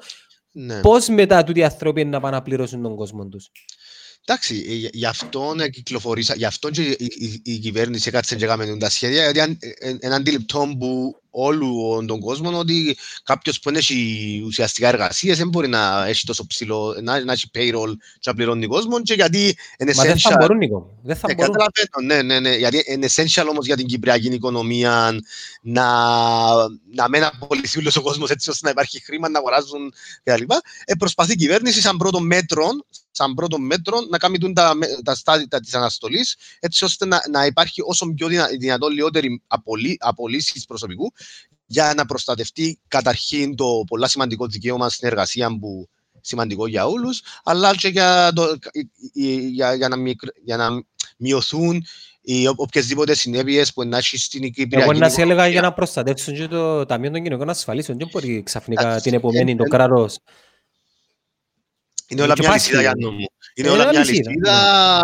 Ε, όσο κοντά στην κρατηθούμε στην προηγούμενη κατάσταση, είναι τόσο το καλύτερο. Αλλά καταλαβαίνω τον Πουλαλή και εννοείται και τον που είπα τον πρώτον πυλώνα ε, πραγμάτων που απασχολούν τους επιχειρηματίες. Ο δεύτερος πυλώνας που να πω, είπα εν τρεις, είναι ακριβώς τα θέματα που έχουν να κάνουν με τους επιχειρηματίες οι οποίοι σκέφτονται ποιες είναι οι επιλογές τους ε, για θέματα πλεονασμών, απολύσεων κτλ. Μείωση μισθών μειώσει μισθών και τα λέει. Και τούτο είναι από θέματα που σκέφτονται και... Αν, αν, αν έρθω εγώ και πω συμπεριλαμβανόμενο και μου 15% μείωση, μπορεί ο εργαζόμενος μου να κινηθεί νομικά εναντίον μου; Το, το, το, τον εαυτό σου... Εγώ είμαι εργαζόμενο. Ε, ναι. Ενώ εγώ θα κινηθώ εναντίον του εαυτού επειδή είναι να πάρω την απόφαση σαν... Και με το ιδιωτικών εταιριών, αν είσαι εργαζόμενος δεν είναι ακριβώς σίγουρα. Το βασικό κομμάτι του βιβλίου αφορά κατά πόσον εσύ είσαι εργαζόμενος. Είμαι... Ε, εγώ τεχνικά είμαι, είμαι και μετοχός αλλά είμαι και εργαζόμενος. Όχι; Τούτο μπορεί να κάνει, το βασικό κομμάτι... Είμαι ενεργός μετοχός. Κοιτάξτε, θεωρητικά, η, η, η, και τούτο που απαντά ουσιαστικά, το, το ερώτημα που απαντά το βιβλίο είναι ότι όταν, είσαι με, όταν, όταν ελέγχεις εσύ το νομι, την νομική οντότητα, ανεξάρτητα αν, αν βάλεις κοινωνικές ασφαλίσεις και έχεις... Βάλε το εντάξει. Ε, ναι. Δεν νομίζω εγώ ότι... Ναι, όχι το γεγονός ότι γράφτηκε στο το Ταμείο Κοινωνικών Ασφαλίσεων. Ε, δίκαιο. Ε, ε, δίκαιο. Εγώ δεν έπια επίδομα, δίκαιο έδικες επίδομα, αλλά ε, είσαι γραμμένος στο κοινωνικό ναι, ασφαλίσιο. Ναι, κανονικά, ναι, πληρώνω το κοινωνικό ε, ασφαλίσιο. Το γεγονός ότι είσαι γραμμένος στις κοινωνικές ασφαλίσεις σαν εργοδοτούμενος της εταιρείας και σαν, ε, πώς το λέμε, και, και έχεις ένα συμβόλαιο μαζί, ακόμα και γράψεις συμβόλαιο on time media κτλ για σκοπούς εργατικού δικαίου και τούτο που αναπτύσσει το βιβλίο είναι ότι δεν θεωρείσαι κανονικά εργοδοτούμενος. Γιατί εσύ ελέγχεις το εργατικό δίκαιο, το εργατικό δίκαιο λέω. Ε, γιατί εσύ ελέγχεις το νομικό πρόσωπο, το όχι το νομικό πρόσωπο εσένα. Επομένως κανονικά δεν δικαιούσε. Έχω συνέτερο και η ερώτηση μου είναι η εξής. Αν είχα ακόμα έναν και ήταν τρεις και εγώ δεν εκτελούσα σωστά καθηκόντα μου, έτσι είναι με το 66% να μπορούσε να έρθουν να με απολύσουν. Ναι, ακριβώς. Γι' αυτόν, γι αυτόν που να δεις στο τελευταίο, βιβλίο, στο τελευταίο κεφάλαιο του βιβλίου όταν και εφόσον το διαβάσεις είναι ακριβώς τα κριτήρια που αφορούν μετόχους συγκεκριμένα πότε τούτοι μετόχοι έχουν τη δυνατότητα. Και το βασικότερο κριτήριο είναι ο έλεγχος του νομικού προσώπου, διάκοψε με αν δεν καταλάβω, ο έλεγχος, ο, ο έλεγχος της εταιρείας πλαίσιο των μετοχών που έχεις. Άρα, αν έχεις 33% μετοχών, προφανώς δεν μπορείς εσύ που μόνος σου να ελέγξεις την εταιρεία, άρα πιο εύκολα να ανταχθείς στην έννοια του εργοδοτουμένου. Κάποιος που έχει 100% μετοχών της εταιρείας, ακόμα και 51, επομένω όλε οι πράξεις που κάνει, κάνει τσίνος, όλες οι πράξεις που κάνει το νομικό πρόσωπο ουσιαστικά κάνει ο ίδιος. Γιατί παραδείγματος χάρη, σκέφτομαι τώρα να, να έχεις 100% το μετοχικό κεφαλαίου ή ξέρω 99%, της εταιρείας σου. Και απώλειε και απώλειες σε on time media. Ποιος είναι να σε απολύσει, on time media; Εσύ, εσύ ουσιαστικά. Ναι, μπαίνουμε σε έναν παράδοξο. Ναι, Άρα, άρα ουσιαστικά σε τούντες περιπτώσεις το εργατικό δίκαιο μας λέει ότι οι συγκεκριμένοι οι μετόχοι οι οποίοι δεν έχουν σχέση εξάρτητη εργασίας με το νομικό πρόσωπο το, το οποίο είναι εργοδοτά, ουσιαστικά δεν δικαιούνται. Αλλά στην προκειμένη ε, έχω και συνέτερο ο οποίος είναι το 50% και ναι. ε, βασικά δεν λαμβάνουν τις αποφάσεις εκτελώντας σαν 100% ε, μέτοχος της εταιρείας. Άρα, τι είμαι, τι είμαι στο τέλος; 50% είναι δύσκολο, πάλι όμως πιθανόν να θεωρηθεί ότι δεν έχεις εξαιρετική εργασία. Ε, Απλώς σου λέω ότι τα πράγματα πάλι είναι για ξεκάθαρα, εξαρτάται από κάθε περίπτωση. Τα δικαστήρια σε αυτές τις περιπτώσεις εξετάζουν το σύνολο των περιστάσεων που διέπει τη σχέση συνεργασίας, δηλαδή αν είσαι γραφείο, είσαι συγκεκριμένο ωράριο, αν έπιασες κίνδυνο, αν έπιασες κινδύνους, δηλαδή αν έφκαλες επιταγές στο όνομα σου ή πιάσες άλλα δάνεια προς την εταιρεία, για να καταλήξουν κατά πόσον ήσουν επιχειρηματίας, άσυλα ή υπάλληλο. Πάντως, ε, εγώ έχω, έχω συμβόλαιο με την εταιρεία, το οποίο συμβόλαιο με, με θέτει υπόλογο έναντι στο συνέτερο. Για να, βασικά να το πω έτσι, για, πεζά για να είμαστε εξηγημένοι. Σωστά, σωστά. Απλώς η απάντηση μου, η νομική απάντηση μου σε τον που λαλείς είναι ότι βάσει, την βάσει των αποφάσεων των δικαστηρίων, έτσι που λαλούν είναι ότι the label the parties put on the agreement uh-huh. is irrelevant. Ναι.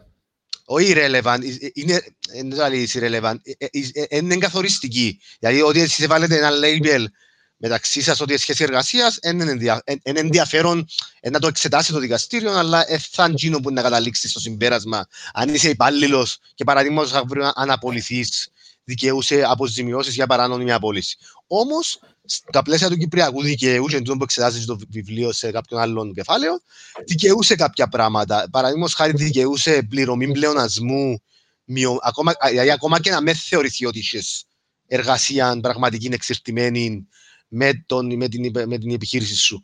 Δικαιούσε να πιάσεις μειωμένη πληρωμή πλεονασμού, εάν και εφόσον κρυθεί πλεονασμό προσωπικό. Mm-hmm. Δικαιούσε ας πούμε, να πιάσεις ανεργία, δικαιούσε ανεργιακά, δικαιούσε κάποια άλλα πράγματα, δικαιούσε αιτήσει άδειες. Άρα δεν είναι ότι δεν υπάρχει κάποια καλή. Υπάρχει κάποια κάλυψη, όχι κάλυψη. Άδειε. Άδειε δικαιούσε. Γιατί ο νόμος που αφορά τι αιτήσει άδειες καλύφθηκε και τους μετόχους ιδιωτικών εταιριών, ακόμα και αν δεν έχουν τέτοια σχέση. Τρία χρόνια. Εντάξει, θεωρείς ακριβώς εν τούτο που, ενώ εσύ δεν είσαι υπάλληλος με τούτη την έννοια, καταλάβες. Εσύ, ναι, ναι. Εγώ αποφάσισα να, πιάσω, να μην πιάσω άδεια για τρία χρόνια, άρα δεν έχει κανένα να μου πει πρέπει να Καταλαβαίνεις τη λογική που σου λέω, ότι εσύ, εσύ δεν έβαλες άδειες γιατί δεν είσαι ακριβώς υπάλληλος. Εν τούτο που σκέφτεσαι, εν τούτο που είσαι ο νόμος, εν τούτο που κρίνεται διαφορά του γκρίζου μαύρου άσπρου, υπάλληλος ναι, ναι. μη υπάλληλος. Αν, αν, αν, εγώ, ας πούμε, αν βρίσκομαι κάτω από τη διεύθυνση σου, άρα δεν μου δώσεις άδεια, θα ξεκουραστώ και είναι δικό μου θέμα να θα πιάω άδεια, είμαι προφανώς υπαλλήλος σου, αν δουλεύω σε εσένα. Καταλαβαίνεις, ναι. γιατί υπόκειμε στις οδηγίες σου. Άρα, στην ερώτηση μου, πρώτον μπούμε στο κομμάτι το δικό μου και τι σχέση έχω με την εταιρεία. Ε, επαναλαμβάνω, έναν άλλο θέμα το οποίο να απασχολήσει τον κόσμο πέρα από τις απολύσεις. Το οποίο εσύ απάντησες τώρα ότι με βάση το επίδομα το οποίο ε, ε, ε πρόσφερε το κράτος στις εταιρείες προς τους εργαζομένους για ένα χρονικό διάστημα δεν δικαιούνται να απολύσουν. Είπες μου ότι δεν ξέρεις ποιο είναι το χρονικό διάστημα. Όχι, ναι.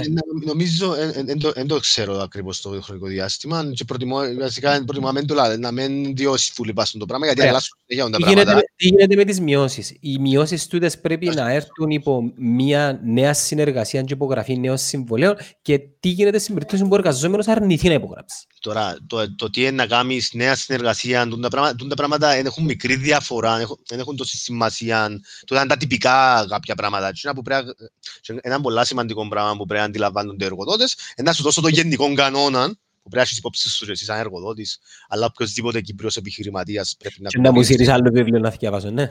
Όχι, όχι. Αν θέλεις μπορώ, αλλά, ε, αλλά να, να, να περιοριστώ στο δικό μου βιβλίο. Ε, είναι, είναι ότι δεν, δεν επιτρέπεται ο εργοδότης να αλλάξει που μόνος του όρους εργασίας του υπαλλήλου του. Όχι, εννοείται ότι να υπάρξει μια αμοιβαία συμφωνία. Ωραία. Ε, ναι.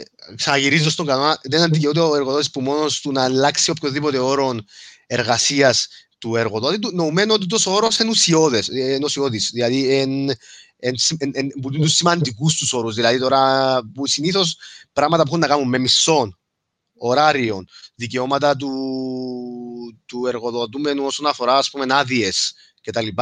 Θεωρούνται τέτοιοι όροι, δηλαδή σημαντικοί όροι. Άρα, ξεκινούμε έχοντας τον κανόνα μέσα στο νου μας, μπορούμε να καταλάβουμε την απάντηση σε αυτό το ερώτημα. Δηλαδή, δεν μπορείς να αλλάξεις που μόνος σου το ωράριο του υπαλλήλου σου. Δεν μπορείς να αλλάξεις, γιατί αν έγραφες μέσα στη σύμβαση εργασίας του ή επρόκειπτε γενικότερα από τους που έθιμον ή από τον τρόπο που έχετε, ότι ας πούμε ε, ε, να πιάνει τόσες μέρες άδεια, δεν μπορείς να έρθεις να του πεις αύριο ε, πιο θεωρείται μονομερής τροποποιής, ε, θεωρείται ότι τροποποιείς μονομερός το συμβόλαιο του και είναι παράνομο. Παράνομο με την έννοια ότι ε, παραβιάζει τη σύμβαση εργασία και ότι ο άλλος μπορεί να, να, να επικαλυστεί μεταξύ άλλων θεραπείων που έχει, ότι, τον απολύ, ότι του προκαλείς σε εξαναγκασμός σε παρέτηση. Δηλαδή να, να, να παρετηθεί, αν του αλλάξεις μονομερός την, τη σύμβαση του, να παρετηθεί και να έρθει να κινηθεί εναντίον σου νομικά, ζητώντας από σένα αποζημιώσεις, λέξει απολύσει του. Ωραία, έχω μια, έχω μια απορία. Δεν θα αναφερθώ σε ονόματα. Α θεωρήσουμε, πάμε πίσω, 2013. Υπάρχει ναι. ένας εργαζόμενος σε μια μεγάλη εταιρεία. Ονόματα δεν λέμε. Υπολήψεις δεν θίγουμε. Εντάξει, έχει πάρα πολλούς. Ναι. έρχεται, έρχεται η τότε εταιρεία, εντάξει, δικαιολογημένα ή μη, προσφέρει ένα νέο αναθεωρημένο συμβόλαιο το οποίο επιτάσσει τον εργαζόμενο να υπογράψει και το συμβόλαιο δεν το λέει 40% μείωση του μισθού σου, ελέω κρίση. 2013. Τώρα να σου πω, αρνεί το εργαζόμενος να υπογράψει και για τους επόμενους 6 μήνες υπόκειται σε, σε, κατά κάποιον τρόπο, δεν μπορεί να αποδειχτεί το πράγμα, σε ένα ψυχολογικό πόλεμο και αναγκάζεται ή να παραιτηθεί ή να βρεθεί μια φορμή να απολυθεί.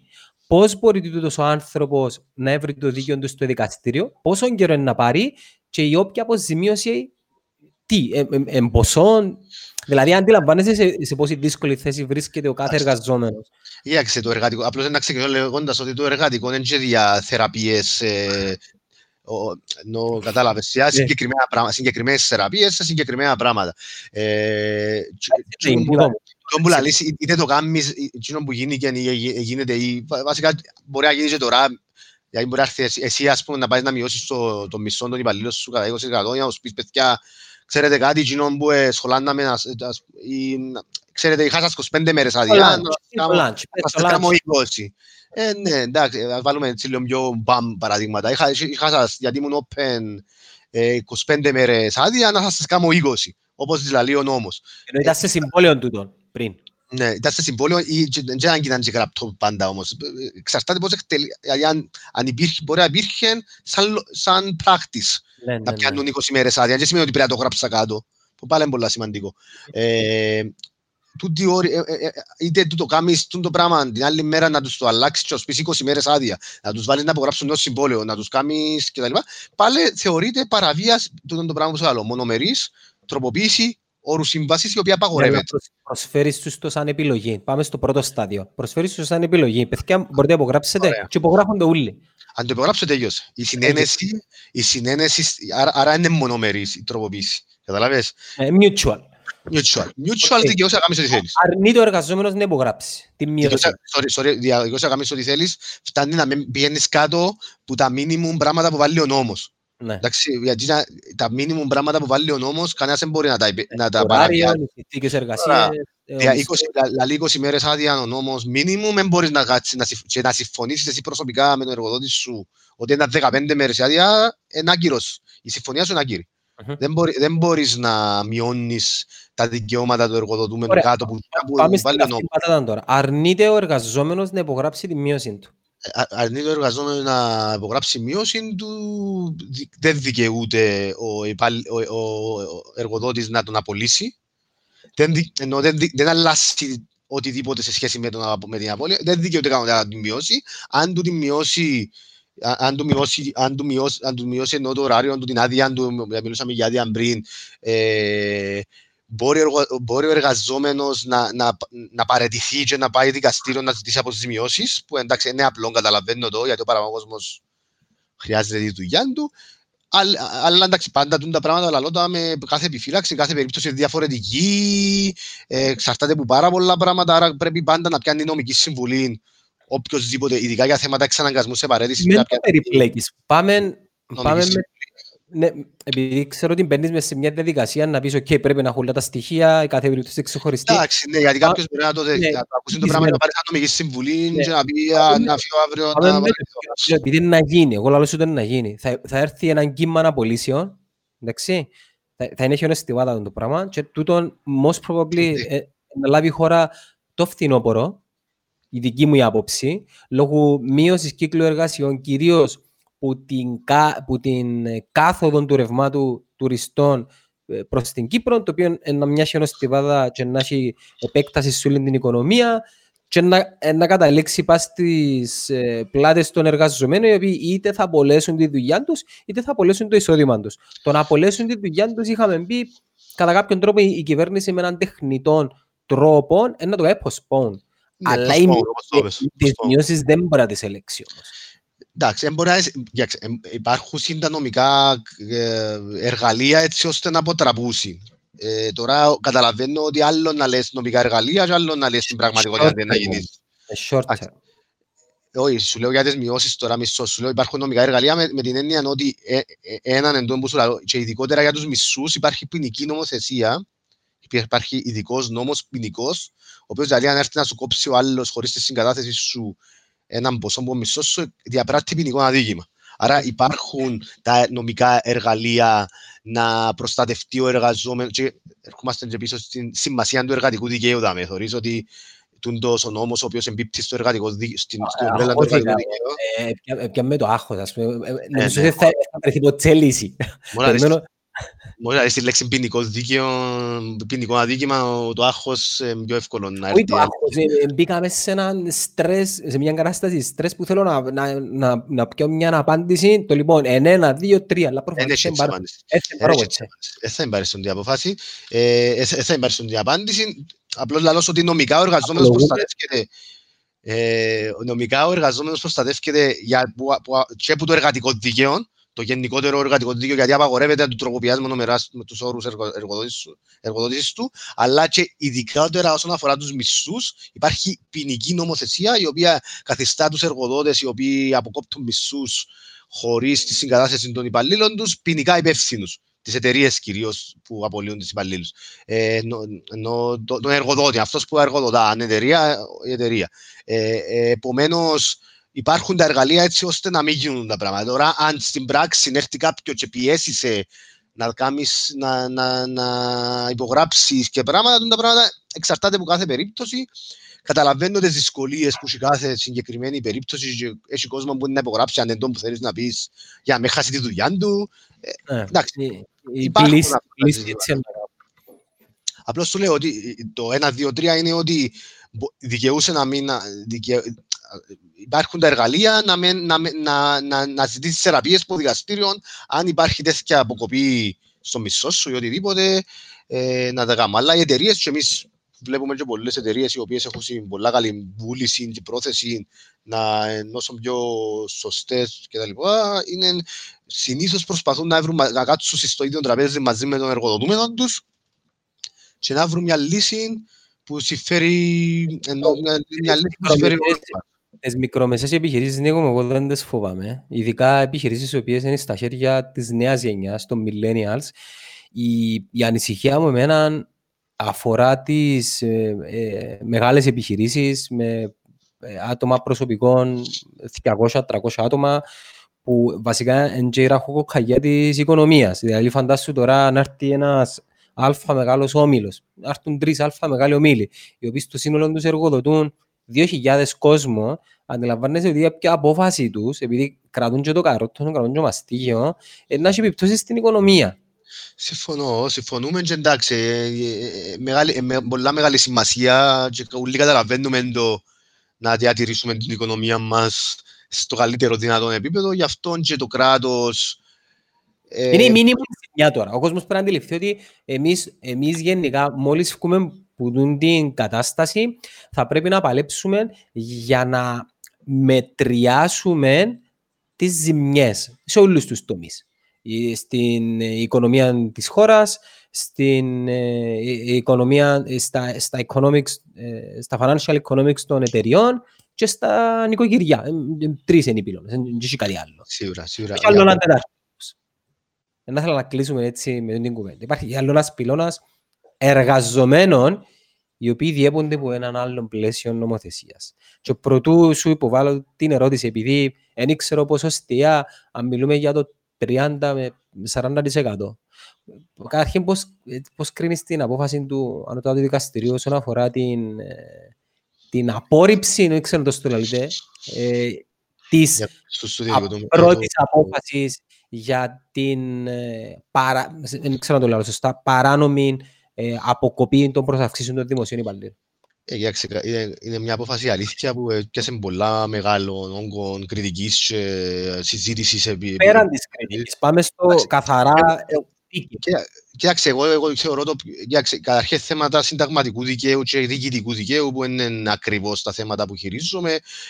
Έχει, έχει πάρα πολλά podcast έκαμε και ο Χριστόφορος που συζήτησαμε πριν. Έκαμε και ο Αχιλέας ο Μιλιανίδης, ε, έναν πολλά ενδιαφέρον. Που συζήτησαμε. Ναι, με, με πιο έτσι έγκρι, έγκριτους και ε, ε, ε, συνάδελφους οι οποίοι έχουν πολύ γνώση σε θέματα συνταγματικούς δικαίου και διοικητικού που τις συζητήσατε σε πιο μεγάλο βαθμό. Και που θα ήθελα να πω εγώ, αν θέλεις να πεις, αν θέλεις να πω κάτι για την συγκεκριμένη απόφαση, έτσι, ίσως να εξηγήσω, αφού και το, το συγκεκριμένο τώρα οι ακροατές μας είναι τόσο νομικοί, ίσως, ίσως θα ήταν καλά να εξηγήσουμε τι ακριβώς είναι το πράγμα, τι ακριβώς έκαμε τούτη η απόφαση κτλ. Τι ακριβώς σημαίνει, γιατί έχει, θεωρώ ότι έχει πολύ κόσμο που το αντιλαμβάνεται ακριβώς τι σημαίνει. Ε, και, και, το δεύτερο είναι κατά πόσο επηρεάζει, που νομίζω είναι σημαντικό, πολύ σημαντικό θέμα και ρωτούν το πάρα πολύ και συναδέλφοι μάλιστα, αν επηρεάζει ε, τον ιδιωτικό τομέα, δηλαδή τους υπαλλήλους του ιδιωτικού τομέα, γιατί ξε, καταλαβαίνουμε και ξεκινώ από το γεγονός ότι τούτη υπόθεση έχει να κάνει με υπαλλήλους του δημοσίου τομέα, δηλαδή υπάλληλοι που δουλεύουν στην, στην κυβέρνηση με σχέση δημοσίου δικαίου. Δηλαδή, προσληφθήκασαν, ευκαιρίε σχέδιων υπηρεσίας, προσληφθήκασαν, θεωρούνται κυβερνητικοί υπάλληλοι κανονικά. Γιατί υπάρχουν και άλλοι υπάλληλοι στο δημοσίο τομέα, οι οποίοι δουλεύουν με από άλλο καθεστώς κανονικής εργασίας ιδιωτικού δικαίου. Άρα, άρα τα σκόντα ερωτήματα που θα ήθελα ίσως να συζητήσουμε έτσι για, για την υπόθεση που είναι το θεωρώ και πιο σωστά να κάνουμε. Καταρχήν να, να εξηγήσουμε ότι το, το, το Σύνταγμα της Κύπρου περιέχει μέσα διάφορα δικαιώματα τα οποία απολαμβάνουν οι Κύπροι, οι Κύπροι πολίτες. Έναν και τούτον είναι το δικαίωμα στην περιουσία. Εντάξει και το δικαίωμα που εκκρίθηκε συγκεκριμένη απόφαση. Κάποια δικαιώματα, τα όλα δικαιώματα, ας πούμε, το δικαίωμα στην περιουσία, το δικαίωμα να μιλάς ελεύθερα, το δικαίωμα το να μετακινείς ελεύθερα κτλ. επιδέχονται περιορισμούς. Δηλαδή μπορεί, μπορεί να έρθει η κυβέρνηση λίγο πολλά να σου, βάλει, να σου τα μικράνει. Δηλαδή μπορώ να μιλώ μεταξύ σου, αλλά δεν μπορώ να πω ας πούμε, συγκεκριμένα πράγματα ίσως. Βλέποντας, βλέποντας όμως κάποιες τοποθετήσεις σε έλφος σου, η, η, τοποθέτηση, η τοποθέτηση τους είναι okay, να περάσει τούτο και να ασχοληθεί με το μετά. Εντάξει, κατανοητό, κατανοητό. Απλώς και που θέλω να εξηγήσω του κόσμου είναι ότι ο, ο, το συγκεκριμένο άρθρο, το άρθρο 20 του συντάγματος προστατεύει την περιουσία γενικότερα. Εντάξει, σε αυτό το συγκεκριμένο άρθρο επιδέχεται περιορισμούς. Ενώ, ας πούμε, έχει, έχει άρθρα που δεν επιδέχονται περιορισμούς. Παραδείγματος χάρη, ας πούμε, ε, το Σύνταγμα μας περιέχει απαγόρευση στα βασανιστήρια. Δεν μπορεί να, βασαν, να, να γίνουν βασανιστήρια, ας πούμε, σε οποιοδήποτε άτομο για οποιοδήποτε λόγο. Δεν έχει περιορισμό. Μηδέν, δεν μπορεί η κυβέρνηση με οποιοδήποτε τρόπο. Είναι χωρίς περιορισμούς το άρθρο 8 που, περι, που περιλαμβάνει το συγκεκριμένο δικαίωμα. Ναι, είναι χωρί περιορισμούς. Γι' αυτό που, γι αυτό που θέλω να εξηγήσω. Λέω, γιατί παραπάνω ο κόσμος δεν καταλαβαίνει το τι σημαίνει περιορισμός σε ένα συνταγματικό δικαίωμα. Το συγκεκριμένο δικαίωμα, το άρθρο, το άρθρο 23, το δικαίωμα στην περιουσία, επιδέχεται περιορισμούς υπό συγκεκριμένες προποθέσει. Εντάξει. Ε, άρα, το, το, η σημαντικότητα τη απόφασης είναι ε, ε, ένα, τι, τι πέντε απόφαση του που σημαντικά και αφορούν και τους δημοσίου τους δημοσίου τιμές. Καταρχήν ένα, έναν, ο μισός είναι περιουσία για σκοπούς του άθρου, για σκοπούς του συντάγματος, άρα προς, ο, ο μισός είναι περιουσία για σκοπούς του άθρου. Όμως, ε, για, να, για να προστατευτεί το συγκεκριμένο, το, ότι το συγκεκριμένο άνθρωπο προστατεύει, τον είπε πλειοψηφία, προστατεύει, πρέπει να, να, να μειωθεί ο μισθός σε με τέτοιο βαθμό, ο οποίος να, να αλλάξει. Ε, να, να, να, να τέτοια μεγάλη προσβολή να, να, να αφορά τον πυρήνα του δικαιώματος. Δηλαδή, εντάξει, τώρα το νομικό προσπαθώ να, προσπαθώ να το θέσω με πιο κανονικό τρόπο. Εν πάση περιπτώσει, τι σημαίνει το πράγμα για, για, τον, για τον κόσμο; Σημαίνει ότι ο νόμος ο οποίος επιριόρισε τους μισούς, αφού εκρίθηκε τους μισούς του δημοσίου υπαλλήλων, αφού εκρίθηκε ότι ήταν συνταγματικός, ε, συνταγματικός, άρα συνεχίζει να έχει ισχύ και είναι παράνομες οι αποκοπές. Ε, για του ιδιωτικού τομέα όμως, τώρα διαφορετικό, διαφορετικό το πεδίο. Ε, αναψύξαμε. Είναι η απορία μου, ε, βασικά, εγώ να, να μιλήσω στην απλή γλώσσα ενός, ενός δημοσίου αλλήλου. Ναι. Τον, τον ιδιωτικό υπάλληλο προστατεύει τον όπως τον προστατεύει το κράτος. Το δημόσιο υπάλληλο. Και, ε, να περιμένω να πεις και λίγο την άποψη σου για την απόφαση του, του Ανωτάτου Δικαστηρίου. Πώς τον προστατεύει οποιοδήποτε εργατικό δίκαιο, δημόσιο δίκαιο, δεν ξέρω το στολαλής, που τη στιγμή που σε κάθε περίπτωση κρίσης, να το πω ίσια, θεωρούν ότι ε, ε, ενώ, ενώ πελός που πόρτα που να πάτα πάνω τους και να του κόφουμε μισθούς, Ποιος τους προστατεύει τους; Είναι καλή ερώτηση σου, δεν μπορώ να πω. Πολλά εναντία σε που γίνεται απέναντι ε. στους δημοσιοπαλλούς, άσχετα αν νομίζω ότι, αν η άποψη μου είναι ότι η μηχανή, η κρατική μηχανή, η εργασιακή μηχανή, όπως θέλεις πέτει, ε, θέλει αναβάθμιση το software και ακόμα δουλεύουμε με system 1.1 ας πούμε. Η αλήθεια ότι δεν ξέρω και ίσως να κριθεί γιατί εξ όσων άκουσα και αν τους αντιλαμβάνομαι υπάρχουν και υποθέσεις οι οποίες κινούνται στο, στο πλαίσιο του άρθρου 26 του συντάγματος το οποίο, λέει. Που, αφορά, που αφορά το, το δικαίωμα τους, τους συμβάλλεσθε Δηλαδή, και, θεωρού, και να κριθεί κατά πόσον υπάρχει και παραβιάση. Ε, σου λέω ότι δεν είναι ειδικότητα, είναι κάτι που ξέρω. Έχει και round, ναι, round 3. Δεν ξέρω, δεν κατάλαβα ακριβώς τι προωθείται. Εξ όσων αντιλαμβάνομαι όμως υπάρχει ακόμα το θέμα του, του άρθρου 26 του συντάγματος, κατά πόσο δηλαδή τούτη μετατροπή παραβιάζει τη σύμβαση. Εντάξει, υπάρχουν arguments από τις δυο μερικές. Ε, η ομιλία, η, το podcast του Χριστόφορου με τον Χρήστο τον Κληρίδη ε, Καταπιστικό. Ε, καταπιστικό αναφέρεται σε αυτό το θέμα και έδωσε κάποιες απαντήσεις νομίζω ο κύριος Κληρίδης που είναι πιο σχετικός είναι πιο σχετικός νομίζω με, το, με τα θέματα του συνταγματικού δικαίου. Ωραία. Άρα εσύ ε, εν κατακλείδη πιστεύεις ότι πρέπει να, να δούμε την τελική απόφαση της εκδίκασης, επειδή είναι φεσιβάλη πασίδι. Είναι αρκετά τελική. Είναι αρκετά τελική, το επόμενο στάδιο, είναι αρκετά τελική με την το μόνο στάδιο που έμεινε είναι να πάει στο Ευρωπαϊκό Δικαστήριο. Θα μην πηγαίνετε. Ε, εντάξει, εξ όσων πάλι που σου λέω, που, από ό,τι άκουσα εγώ από τους ειδικούς των κτλ. θεωρώ ότι είναι δύσκολο στο, ε, ένα, ένα, ένα, δύσκολο στο Ευρωπαϊκό Δικαστήριο, γιατί το Ευρωπαϊκό Δικαστήριο αφήνει έναν ε, περιθώριο αποφάσεων σε τα πράγματα. Ε, ναι, ναι, άκουσα, είδα τώρα το σχολείο της, της Κασάνδρα και ναι, άκουσα το. Έχει αναλογία, και θα σας εξηγήσω πώς είναι αναλογία, ναι. γιατί και στην κουβέντα μου. Έχει αναλογία με, με την έννοια ότι, απλώς, και όπως είπα πριν, ότι ο περιορισμός στο, στο, στο δικαίωμα του άρθρου 23 πρέπει να έρθει με νόμον. Καταλαβες. Δεν μπορούμε να συζητούμε για περιορισμό χωρίς νόμο. Δηλαδή, ε, ε, άρα και όπου μπορεί να γίνει και να έχει αναλογία και στους παλιούς του ιδιωτικούς τομέα, ότι μπορεί αύριο να πει το κράτος επιβάλλουμε σε όλους τους υπαλλήλους του ιδιωτικού τομέα με νόμων περιορισμό 20%. Mm-hmm. Και το πράγμα, με την, με, την βασική, με την απόφαση που έχουμε σήμερα, καταλαβαίνω ότι είναι ανεπιτρεπτό. Δηλαδή, να θέσει με νόμων περιορισμών των μισθών του ιδιωτικού τομέα το, το κράτος και δεν θα ήταν αντισυνταγματικό ο περιορισμός. Με βάση την απόφαση που φτιάχνει, καταλαβαίνω εγώ ότι τούτο είναι το σωστό. Ε, φτάνει όμως να μην, να, μην, να μην είναι τόσο μεγάλο βαθμό η μείωση που να έρχεται στο κόρ του, του δικαιώματος. Σύμφωνα με την απόφαση της πλειοψηφίας. Άρα, ναι, ναι, μπορεί να έχει αναλογία, το, αλλά πάλι, ε, επισημάνω όμως κάτι διαφορετικό. Στο, στο, στον τομέα του ιδιωτικού δικαίου έχουμε και την προστασία που προκύπτει που τον περί, περί προστασίας του μισού νόμου και όπως ο νόμου που αφορά την δημιουργία, που υπέχει ποινική ευθύνη ένας εργοδότης όταν αποκόπτει μισούς, άρα υπάρχει και εκείνη η προστασία στο τομέα, στον τομέα του ιδιωτικού δικαίου.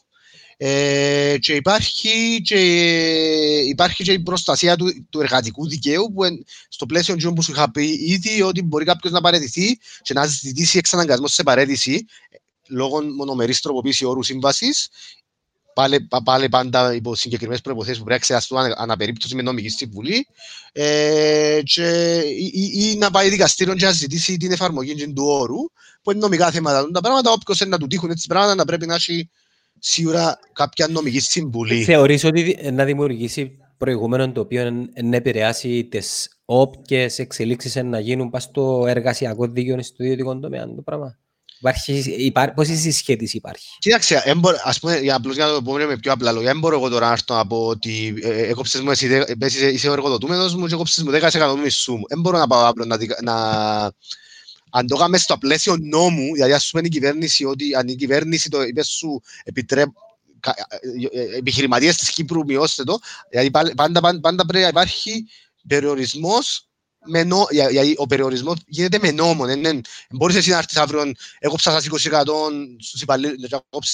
στους υπαλλήλους σου απλό και γιατί έγινε και την αποφάση. Καταλαβες. Ναι. Αυτό είναι πολύ σημαντικό να καταλαβες. Και όπου μπορεί να γίνει, να κάτσει η Βουλή να ψηφίσει νόμο η οποία να περιορίζει στο πλαίσιο της απόφασης της συγκεκριμένης και με βάση τα guidelines που έδωσε η απόφαση, το μισό τον, του ιδιωτικού τομέα, αλλά πάλι υπό προποθέσει και για και άλλα. Φυσικά όμως υπάρχει και ο περί προστασίας του μισθού νόμου και το εργατικό δίκαιο γενικότερα που λέει ότι απαγορεύεται να μειώνουμε, να αλλάξουμε τα δικαιώματα των εργαζομένων μονομερός χωρίς τη συγκάθεση τους.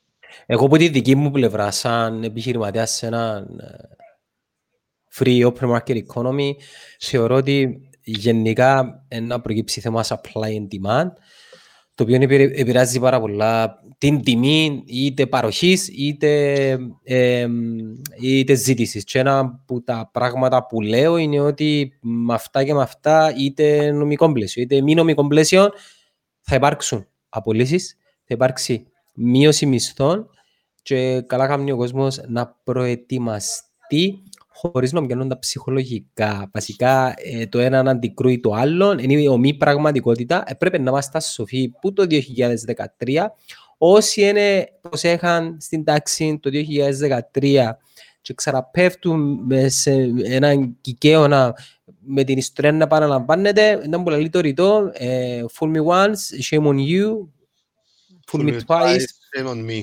Shame on me. Νίκο μου, έτσι, για να το κλείσουμε... Έτσι, ε... για να κάνω εγώ μια ερώτηση πριν μου πεις εσύ.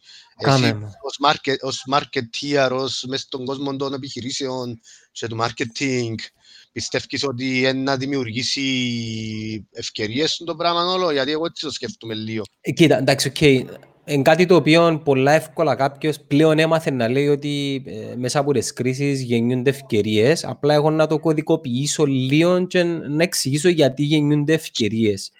Υπάρχει, υπάρχει έναν status quo, quo τέλος πάντων, όσον αφορά την λειτουργία ε, μιας επιχείρησης. Τι είναι το status quo, σημαίνει ότι μαθαίνουμε ένα συγκεκριμένο τρόπο να εκτελώ και να επικοινωνώ με την αγορά δημιουργώ ένα ε, sales circle το οποίο δημιουργά ένα comfort zone και το comfort zone κατά κάποιον τρόπο ε, κάνει με να ε, φυσικάζομαι και τούτο είναι ένα απολύτως φυσιολογικό ε, και πάρα πολλά λογικό.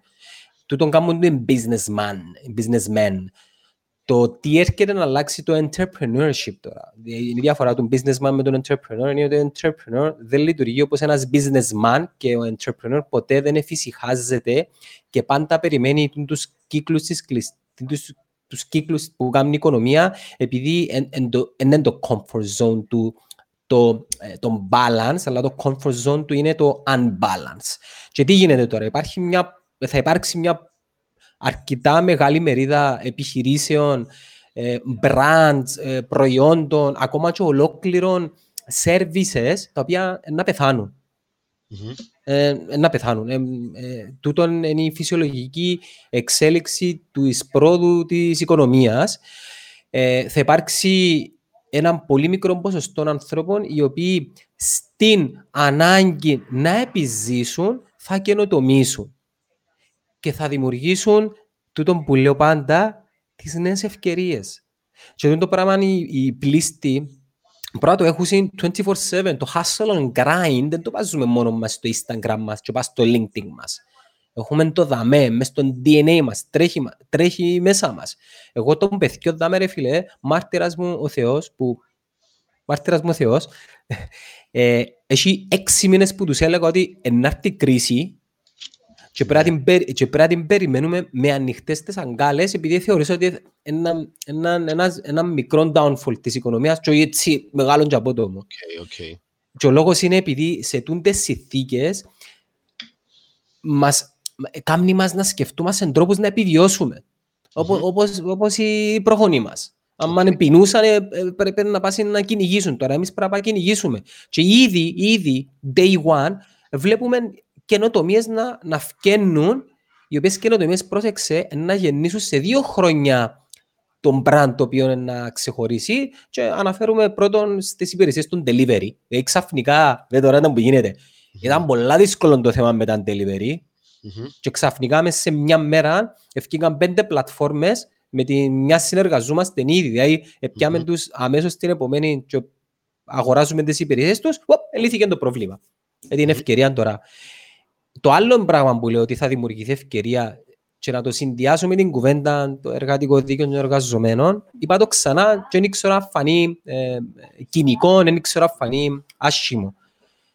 Εγώ σαν Γιάννος θα εκμεταλλευτώ το φόλ του pricing ενός πάρα πολλά καλού ανθρω... ε, εργαζόμενου θεωρώντας ότι να αντέξω και να το φέρω στην εταιρεία μου επειδή κάποιος άλλος επιχειρηματίας ε, ή να τον απολύσει ή να αρκέψει τα κολπούθια, τα μειώνουν σου τις ώρες και τις άδειες και τούτα όλα που κάνουν, τα οποία είναι αδυναμίες, και να εκμεταλλευτώ για να φέρω ε, ακόμα δύο-τρει καλούς. Ε, και γενικά το όλο το πλαίσιο είναι ευκαιριακό. Δεν ξέρω αν το αντιλαμβάνεσαι. Είναι τούτο το ευκαιριακό πλαίσιο που λέω. Εντάξει, καταλαβαίνω νομίζω τι λες. Ε, σε δικηγόρους τι θα ε, πρότεινες; Σε, δικ... okay. σε δικηγόρους. Ε, να δουν τι κάνει ο Χριστόφορος ο Χριστοφή, να βγουν που τη ζώνη ασφαλεία του, ζώνη ασφαλεία, ασφα, ασφα, ασφαλείας τους και να αρκέψουν να επικοινωνούν ως αν να είναι ένα brand, αντιλαμβάνουν υπάρχουν restrictions ναι, στην επικοινωνία. Υπάρχει απαγόρευση σε, σε διαφημίσεις, δεν μπορείς να διαφημίζεσαι. Όταν λες δεν μπορείς να διαφημίζεσαι, τι εννοείς, δεν μπορείς να κάνεις promote ένα περιεχόμενο σου. OK, okay. Εντάξει, μπορεί να βάλεις άρθρα, μπορεί να μιλάς Μάλιστα. Μα, και... μα, ε, μα ένας δικηγόρος, ρε φίλε, ένας δικηγορικό γραφείο δεν να βγει ποτέ 20% έκπτωσης στις ώρες μας. Οι, οι δικηγόροι επικοινωνούν ε, και εκπέμπουν valuable services για να μπορεί να κρίνει ο άλλος. Η δική μου η, η συμβούλη είναι ε, πιένετε να δείτε τον, τον digital πλαίσιο σας, πώς είναι τοποθετημένο, κάμετε τη ψηφιακή μεταμόρφωση για την οποία έγραψα ένα άρθρο ε, στο website της On Time Media, ontimemedia.com.cy και το άρθρο ονομάζεται ε, «Ας μιλήσουμε για τη ψηφιακή μεταμόρφωση υπό την ιδιότητα του, ε, του, του marketing, της επικοινωνίας, επειδή είναι μεγάλη, μεγάλη κουβέντα ψηφική μεταμόρφωση, να ελέγξουν τα κανάλια επικοινωνίας τους, να τα αναβαθμίσουν, να, να τοποθετηθούν στα social media παράγοντας περιεχόμενων όσο πιο σύντομα γίνεται. Σαν να σου πω για εσείς πόσα άτομα είσαστε; Εμείς στο γραφείο, ε, ναι. νομίζω γύρω στα 50 άτομα. Μαζί, γύρω στα, ναι, γύρω στα 50 άτομα. Ε, ε, ε, θα μπορούσε το, το γραφείο σας να ξεκινήσει ένα podcast; Εντάξει, και μέσα από την επικοινωνία του που γίνεται είναι με συνδιαφήμιση. Και εκείνο που είναι να κάνετε να παρέχετε value δωρεάν εντάξει, στον μελλοντικό σας πιθανόν πελάτη. Δηλαδή τα πράγματα, τα πράγματα που λαλείς και εσύ τώρα, έτσι πιάνει τα κάποιος και μπορεί να τα εξαργύρώσει κάπου. Ε, πάλι να χρειάζεται να έρθει κοντά σου. So, συμφωνώ, συμφωνώ, έχεις απολύτως δίκιο. Ναι, ναι, ναι. Και, κάποιοι να το κάνουν, κάποιοι να το κάνουν. Άρα ενισχύουμε την επικοινωνία μας, διούμε value, πάμε σε όσα πιο πολλά κανάλια επικοινωνίας γίνεται και προσέχουμε να είναι σωστά δομημένα, τίποτε άλλο. Και αρκεύουμε και επικοινωνούμε. Ε, ρωτάω ο Γιώργος ο Κυριακούλης, Google Ads μπορείτε να τρέξετε. Γιώργο μου δεν μπορούν να τρέξουν Google Ads εάν το περιεχόμενο τους αντιλαμβάνουμε είναι ε, πώληση κατά κάποιον τρόπο. Για παράδειγμα, παρέχουμε συμβουλές για, για γρήγορο διαζύγιο χωρίς κόστος. Ε, δεν μπορούν να βγάλουν το πράγμα. Ε, γενικότερα απαγορεύεται διαφήμιση σε όλα τα επίπεδα και έμμεση διαφήμιση απαγορεύεται. γενικότερα. Τι εννοείς εμείς η διαφήμιση απαγορεύεται; Εντάξει, έτσι το, έτσι το αντιλαμβάνουμε. Δηλαδή δεν μπορείς να πεις, αυτό όπως το πες εσύ, δεν μπορείς να πεις ας πούμε, ότι κάνω φτηνά διαζύγια. Ας πούμε. Ναι, μπορείς να γράψεις όμως έναν άρθρο σαν Νίκος. Τέσσερα Εντάξει, πράγματα ναι. που πρέπει να έχουν υπόψη τους οι επιχειρήσεις και οι εργαζομένοι. Ε, Κοίταξε, τα άθρα, ε, δαμε, καταρχήν υπάρχουμε, υπάρχουν τόσα πανεπιστήμια πλέον και τα παραπάνω πράγματα βγαίνουν, ε, βγαίνουν συμπούτια από πολλά πράγματα από τα πανεπιστήμια. Εν τω που σου είπα από την αρχή είναι ότι και εγώ, ας πούμε, ως μέλος εργάζομαι πλέον. Είμαι και καθηγητής στο Πανεπιστήμιο Λευκοσίας στα θέματα του εργατικού δικαίου. Βγάλεις πάρα πολλά άθρα στο πλαίσιο τούτων των πραγμάτων. Επομένως, και του γραφείου, επομένως είναι και θέμα διαφημίσης, τσίνων, αλλά γενικότερα αυτό ισχύει. Το που σου είπα. Ε, Δεν μου- Δεν μου κάτι πριν μου πεις εσύ όμως. πε- Ξέρω να- Ήθελα να σε ρωτήσω κάτι τελευταίο Άντε, για το ρώτα με, βιβλίο ρώτα σου. με, ρώτα με, Όχι, ρώτα. όχι, ρώτα με εσύ, ρώτα με εσύ, οκ. Εν και βιαζόμαστε, απλά για να μην, αν ξέρω Όχι, κόσμος, απλώς αν άρεσε μου το κουράστηκε. θέμα να... Απλώς πες, ας πούμε, τώρα ένας άνθρωπο, ε, ένας, ένας δικηγόρος, γιατί καταλαβαίνω ότι έχει πολλούς δικηγόρους τώρα που ήταν ε, σε πολλά δυσ... Ας ήταν μεγάλες, μεγάλες επιχειρήσεις Ναι, δικηγόρες. δε- δέκα-δώδεκα γραφεία είναι τούτα. Έχει αρκετούς... Ναι, ναι, ναι, ένα, ένας δικηγόρος ο οποίος αυτή τη στιγμή ειδικά που έκαμε και κυρίως δικαστήριο και δεν μπορεί να βγει, να βγει που πάνω ας πούμε, ε, ε, πέραν του πο- podcast ας πούμε, έχει, ας πούμε, έχει άλλα πράγματα που θα μπορούσε να κάνει ας πούμε, δηλαδή εγώ νιώθω ότι τη στιγμή είναι ίσως είναι καλή επε- ευκαιρία να ε, ας πούμε, του- να κάνεις ε, επικοινωνία σε όλα τα επίπεδα, δηλαδή και με πελάτες. Νίκο, με- εμ- εμ πάρα πολλά- εμ πάρα πολλά απλό. Α- Αν αν αφήσω Όχι, πίσω... Όχι θέμα διαφημίσεις, δηλαδή να πιάσεις, να μπαίνεις Skype με τους πελάτες σου, να... Εντάξει, τούτα- τούτα έχει να- Τούτον έχει να κάνει γενικά με το να κρατά, να κάνεις το λεγόμενο after sales σου και να- να κρατάς τον κόσμο Ναι, ναι, σου customer- customer Ναι. support, ας πούμε. σε επικοινωνία δωρεάν. Okay. Αλλά επανέρχομαι πίσω στο, στο προηγούμενο μου statement. Κάς το κινητό σου, φίλε δικηγόρε, και άρκεψε μίλα και πέ πράγματα τα οποία αφορούν τον πιθανό σου πελάτη. Δηλαδή, αναγνώρισε ποιες είναι οι πιθανές ερωτήσεις, ποιες είναι οι πιθανές απορίες ενός πιθανού σου μελλοντικού πελάτη και το προφίλ του πιθανού μελλοντικού σου πελάτη να το έβριζες στο προφίλ του υφιστάμενου σου πελάτη και άρκεψα πάντα τις ερωτήσεις, είτε μέσα από post, άρθρα, short videos ή ε, να το ξαναπώ, σ- άρκεψε το δικό σου το podcast. Μ, Κάμε τέσσερα επεισόδια και να δεις πώς είναι απήχηση να έρθει. Δηλαδή, είδαμε η η Κασάνδρα ε, ότι πρέπει ε, πολλά σημαντικό να ξεκινήσει το e-justice ε, και να γίνονται καταχωρήσεις στα δικαστήρια. Είναι κάτι που μιλήσαμε, Κασάνδρα, και με ο Γιάννος στην αρχή, μόλις ξεκίνησε το podcast, ότι το e-justice είναι ένα πολύ σημαντικό ζήτημα, το οποίο γενικά προωθείται και συζητιέται έντονα τις τελευταίες μέρες και μιλήσαμε και για το podcast που κάναμε χτες ο, Χριστοφι... ο Χριστόφορος. Μα ακόμα τρεις άλλους πολλά καλούς δικη- δικηγόρους, τον- νομίζω τον Αντώνη τον Γλυκίν, τον Κύπρο τον Ιωαννίδη και τον Γιώργο τον Χριστοφίδη. Ήταν πολλά καλό και γενικότερα νομίζω πράγματι είναι ένα, ένα θέμα που πρέπει να, να το λύσουμε ανεξάρτητα τι έγινε και μέχρι σήμερα, ξεκινήσουμε από τώρα, να το δουλεύουμε ε, και νομ- νομίζω υπάρχουν κάποια πράγματα στα σκακιά. Αντιλαμβάνομαι ότι γίνεται το προσπάθειες μεταρρύθμισης στο θεσμό της πολιτικής οικονομίας και άλλα πράγματα τα οποία ελπίζω ότι να συγκεντρωθούμε και να το πετύχουμε. Πες μας λίγο Νίκο μου έτσι τελευταίο, πού μπορεί κάποιος να βρει το βιβλίο σου; Είπα λίγο πριν, είναι μέσα στο facebook στη σελίδα της Ναι. Χιπασούς, Αχα. μες στη Χιπασούς με I, όπως φαίνεται δαμέ.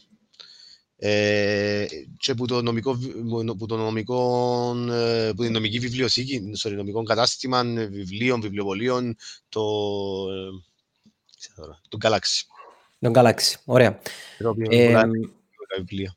Κλείουμε το δαμέ, έτσι ένα μικρό παραθυράκι για έναν ε, πιθανό ε, podcast με τον Νίκο και κάποια άλλα άτομα τα, τα οποία έχω υπόψη για ένα θέμα το οποίο, ε, για να είμαι ειλικρινής, είναι να πέρα κάτω να το μελετήσω τόσο εγώ, αλλά ε, και τα παιδιά και θεωρώ είναι ένα θέμα το οποίο, ε, να το ξαναπώ, ε, λαμβάνει, χώρα, σ- κα- λαμβάνει χώρα κάτω από τη μύτη μας.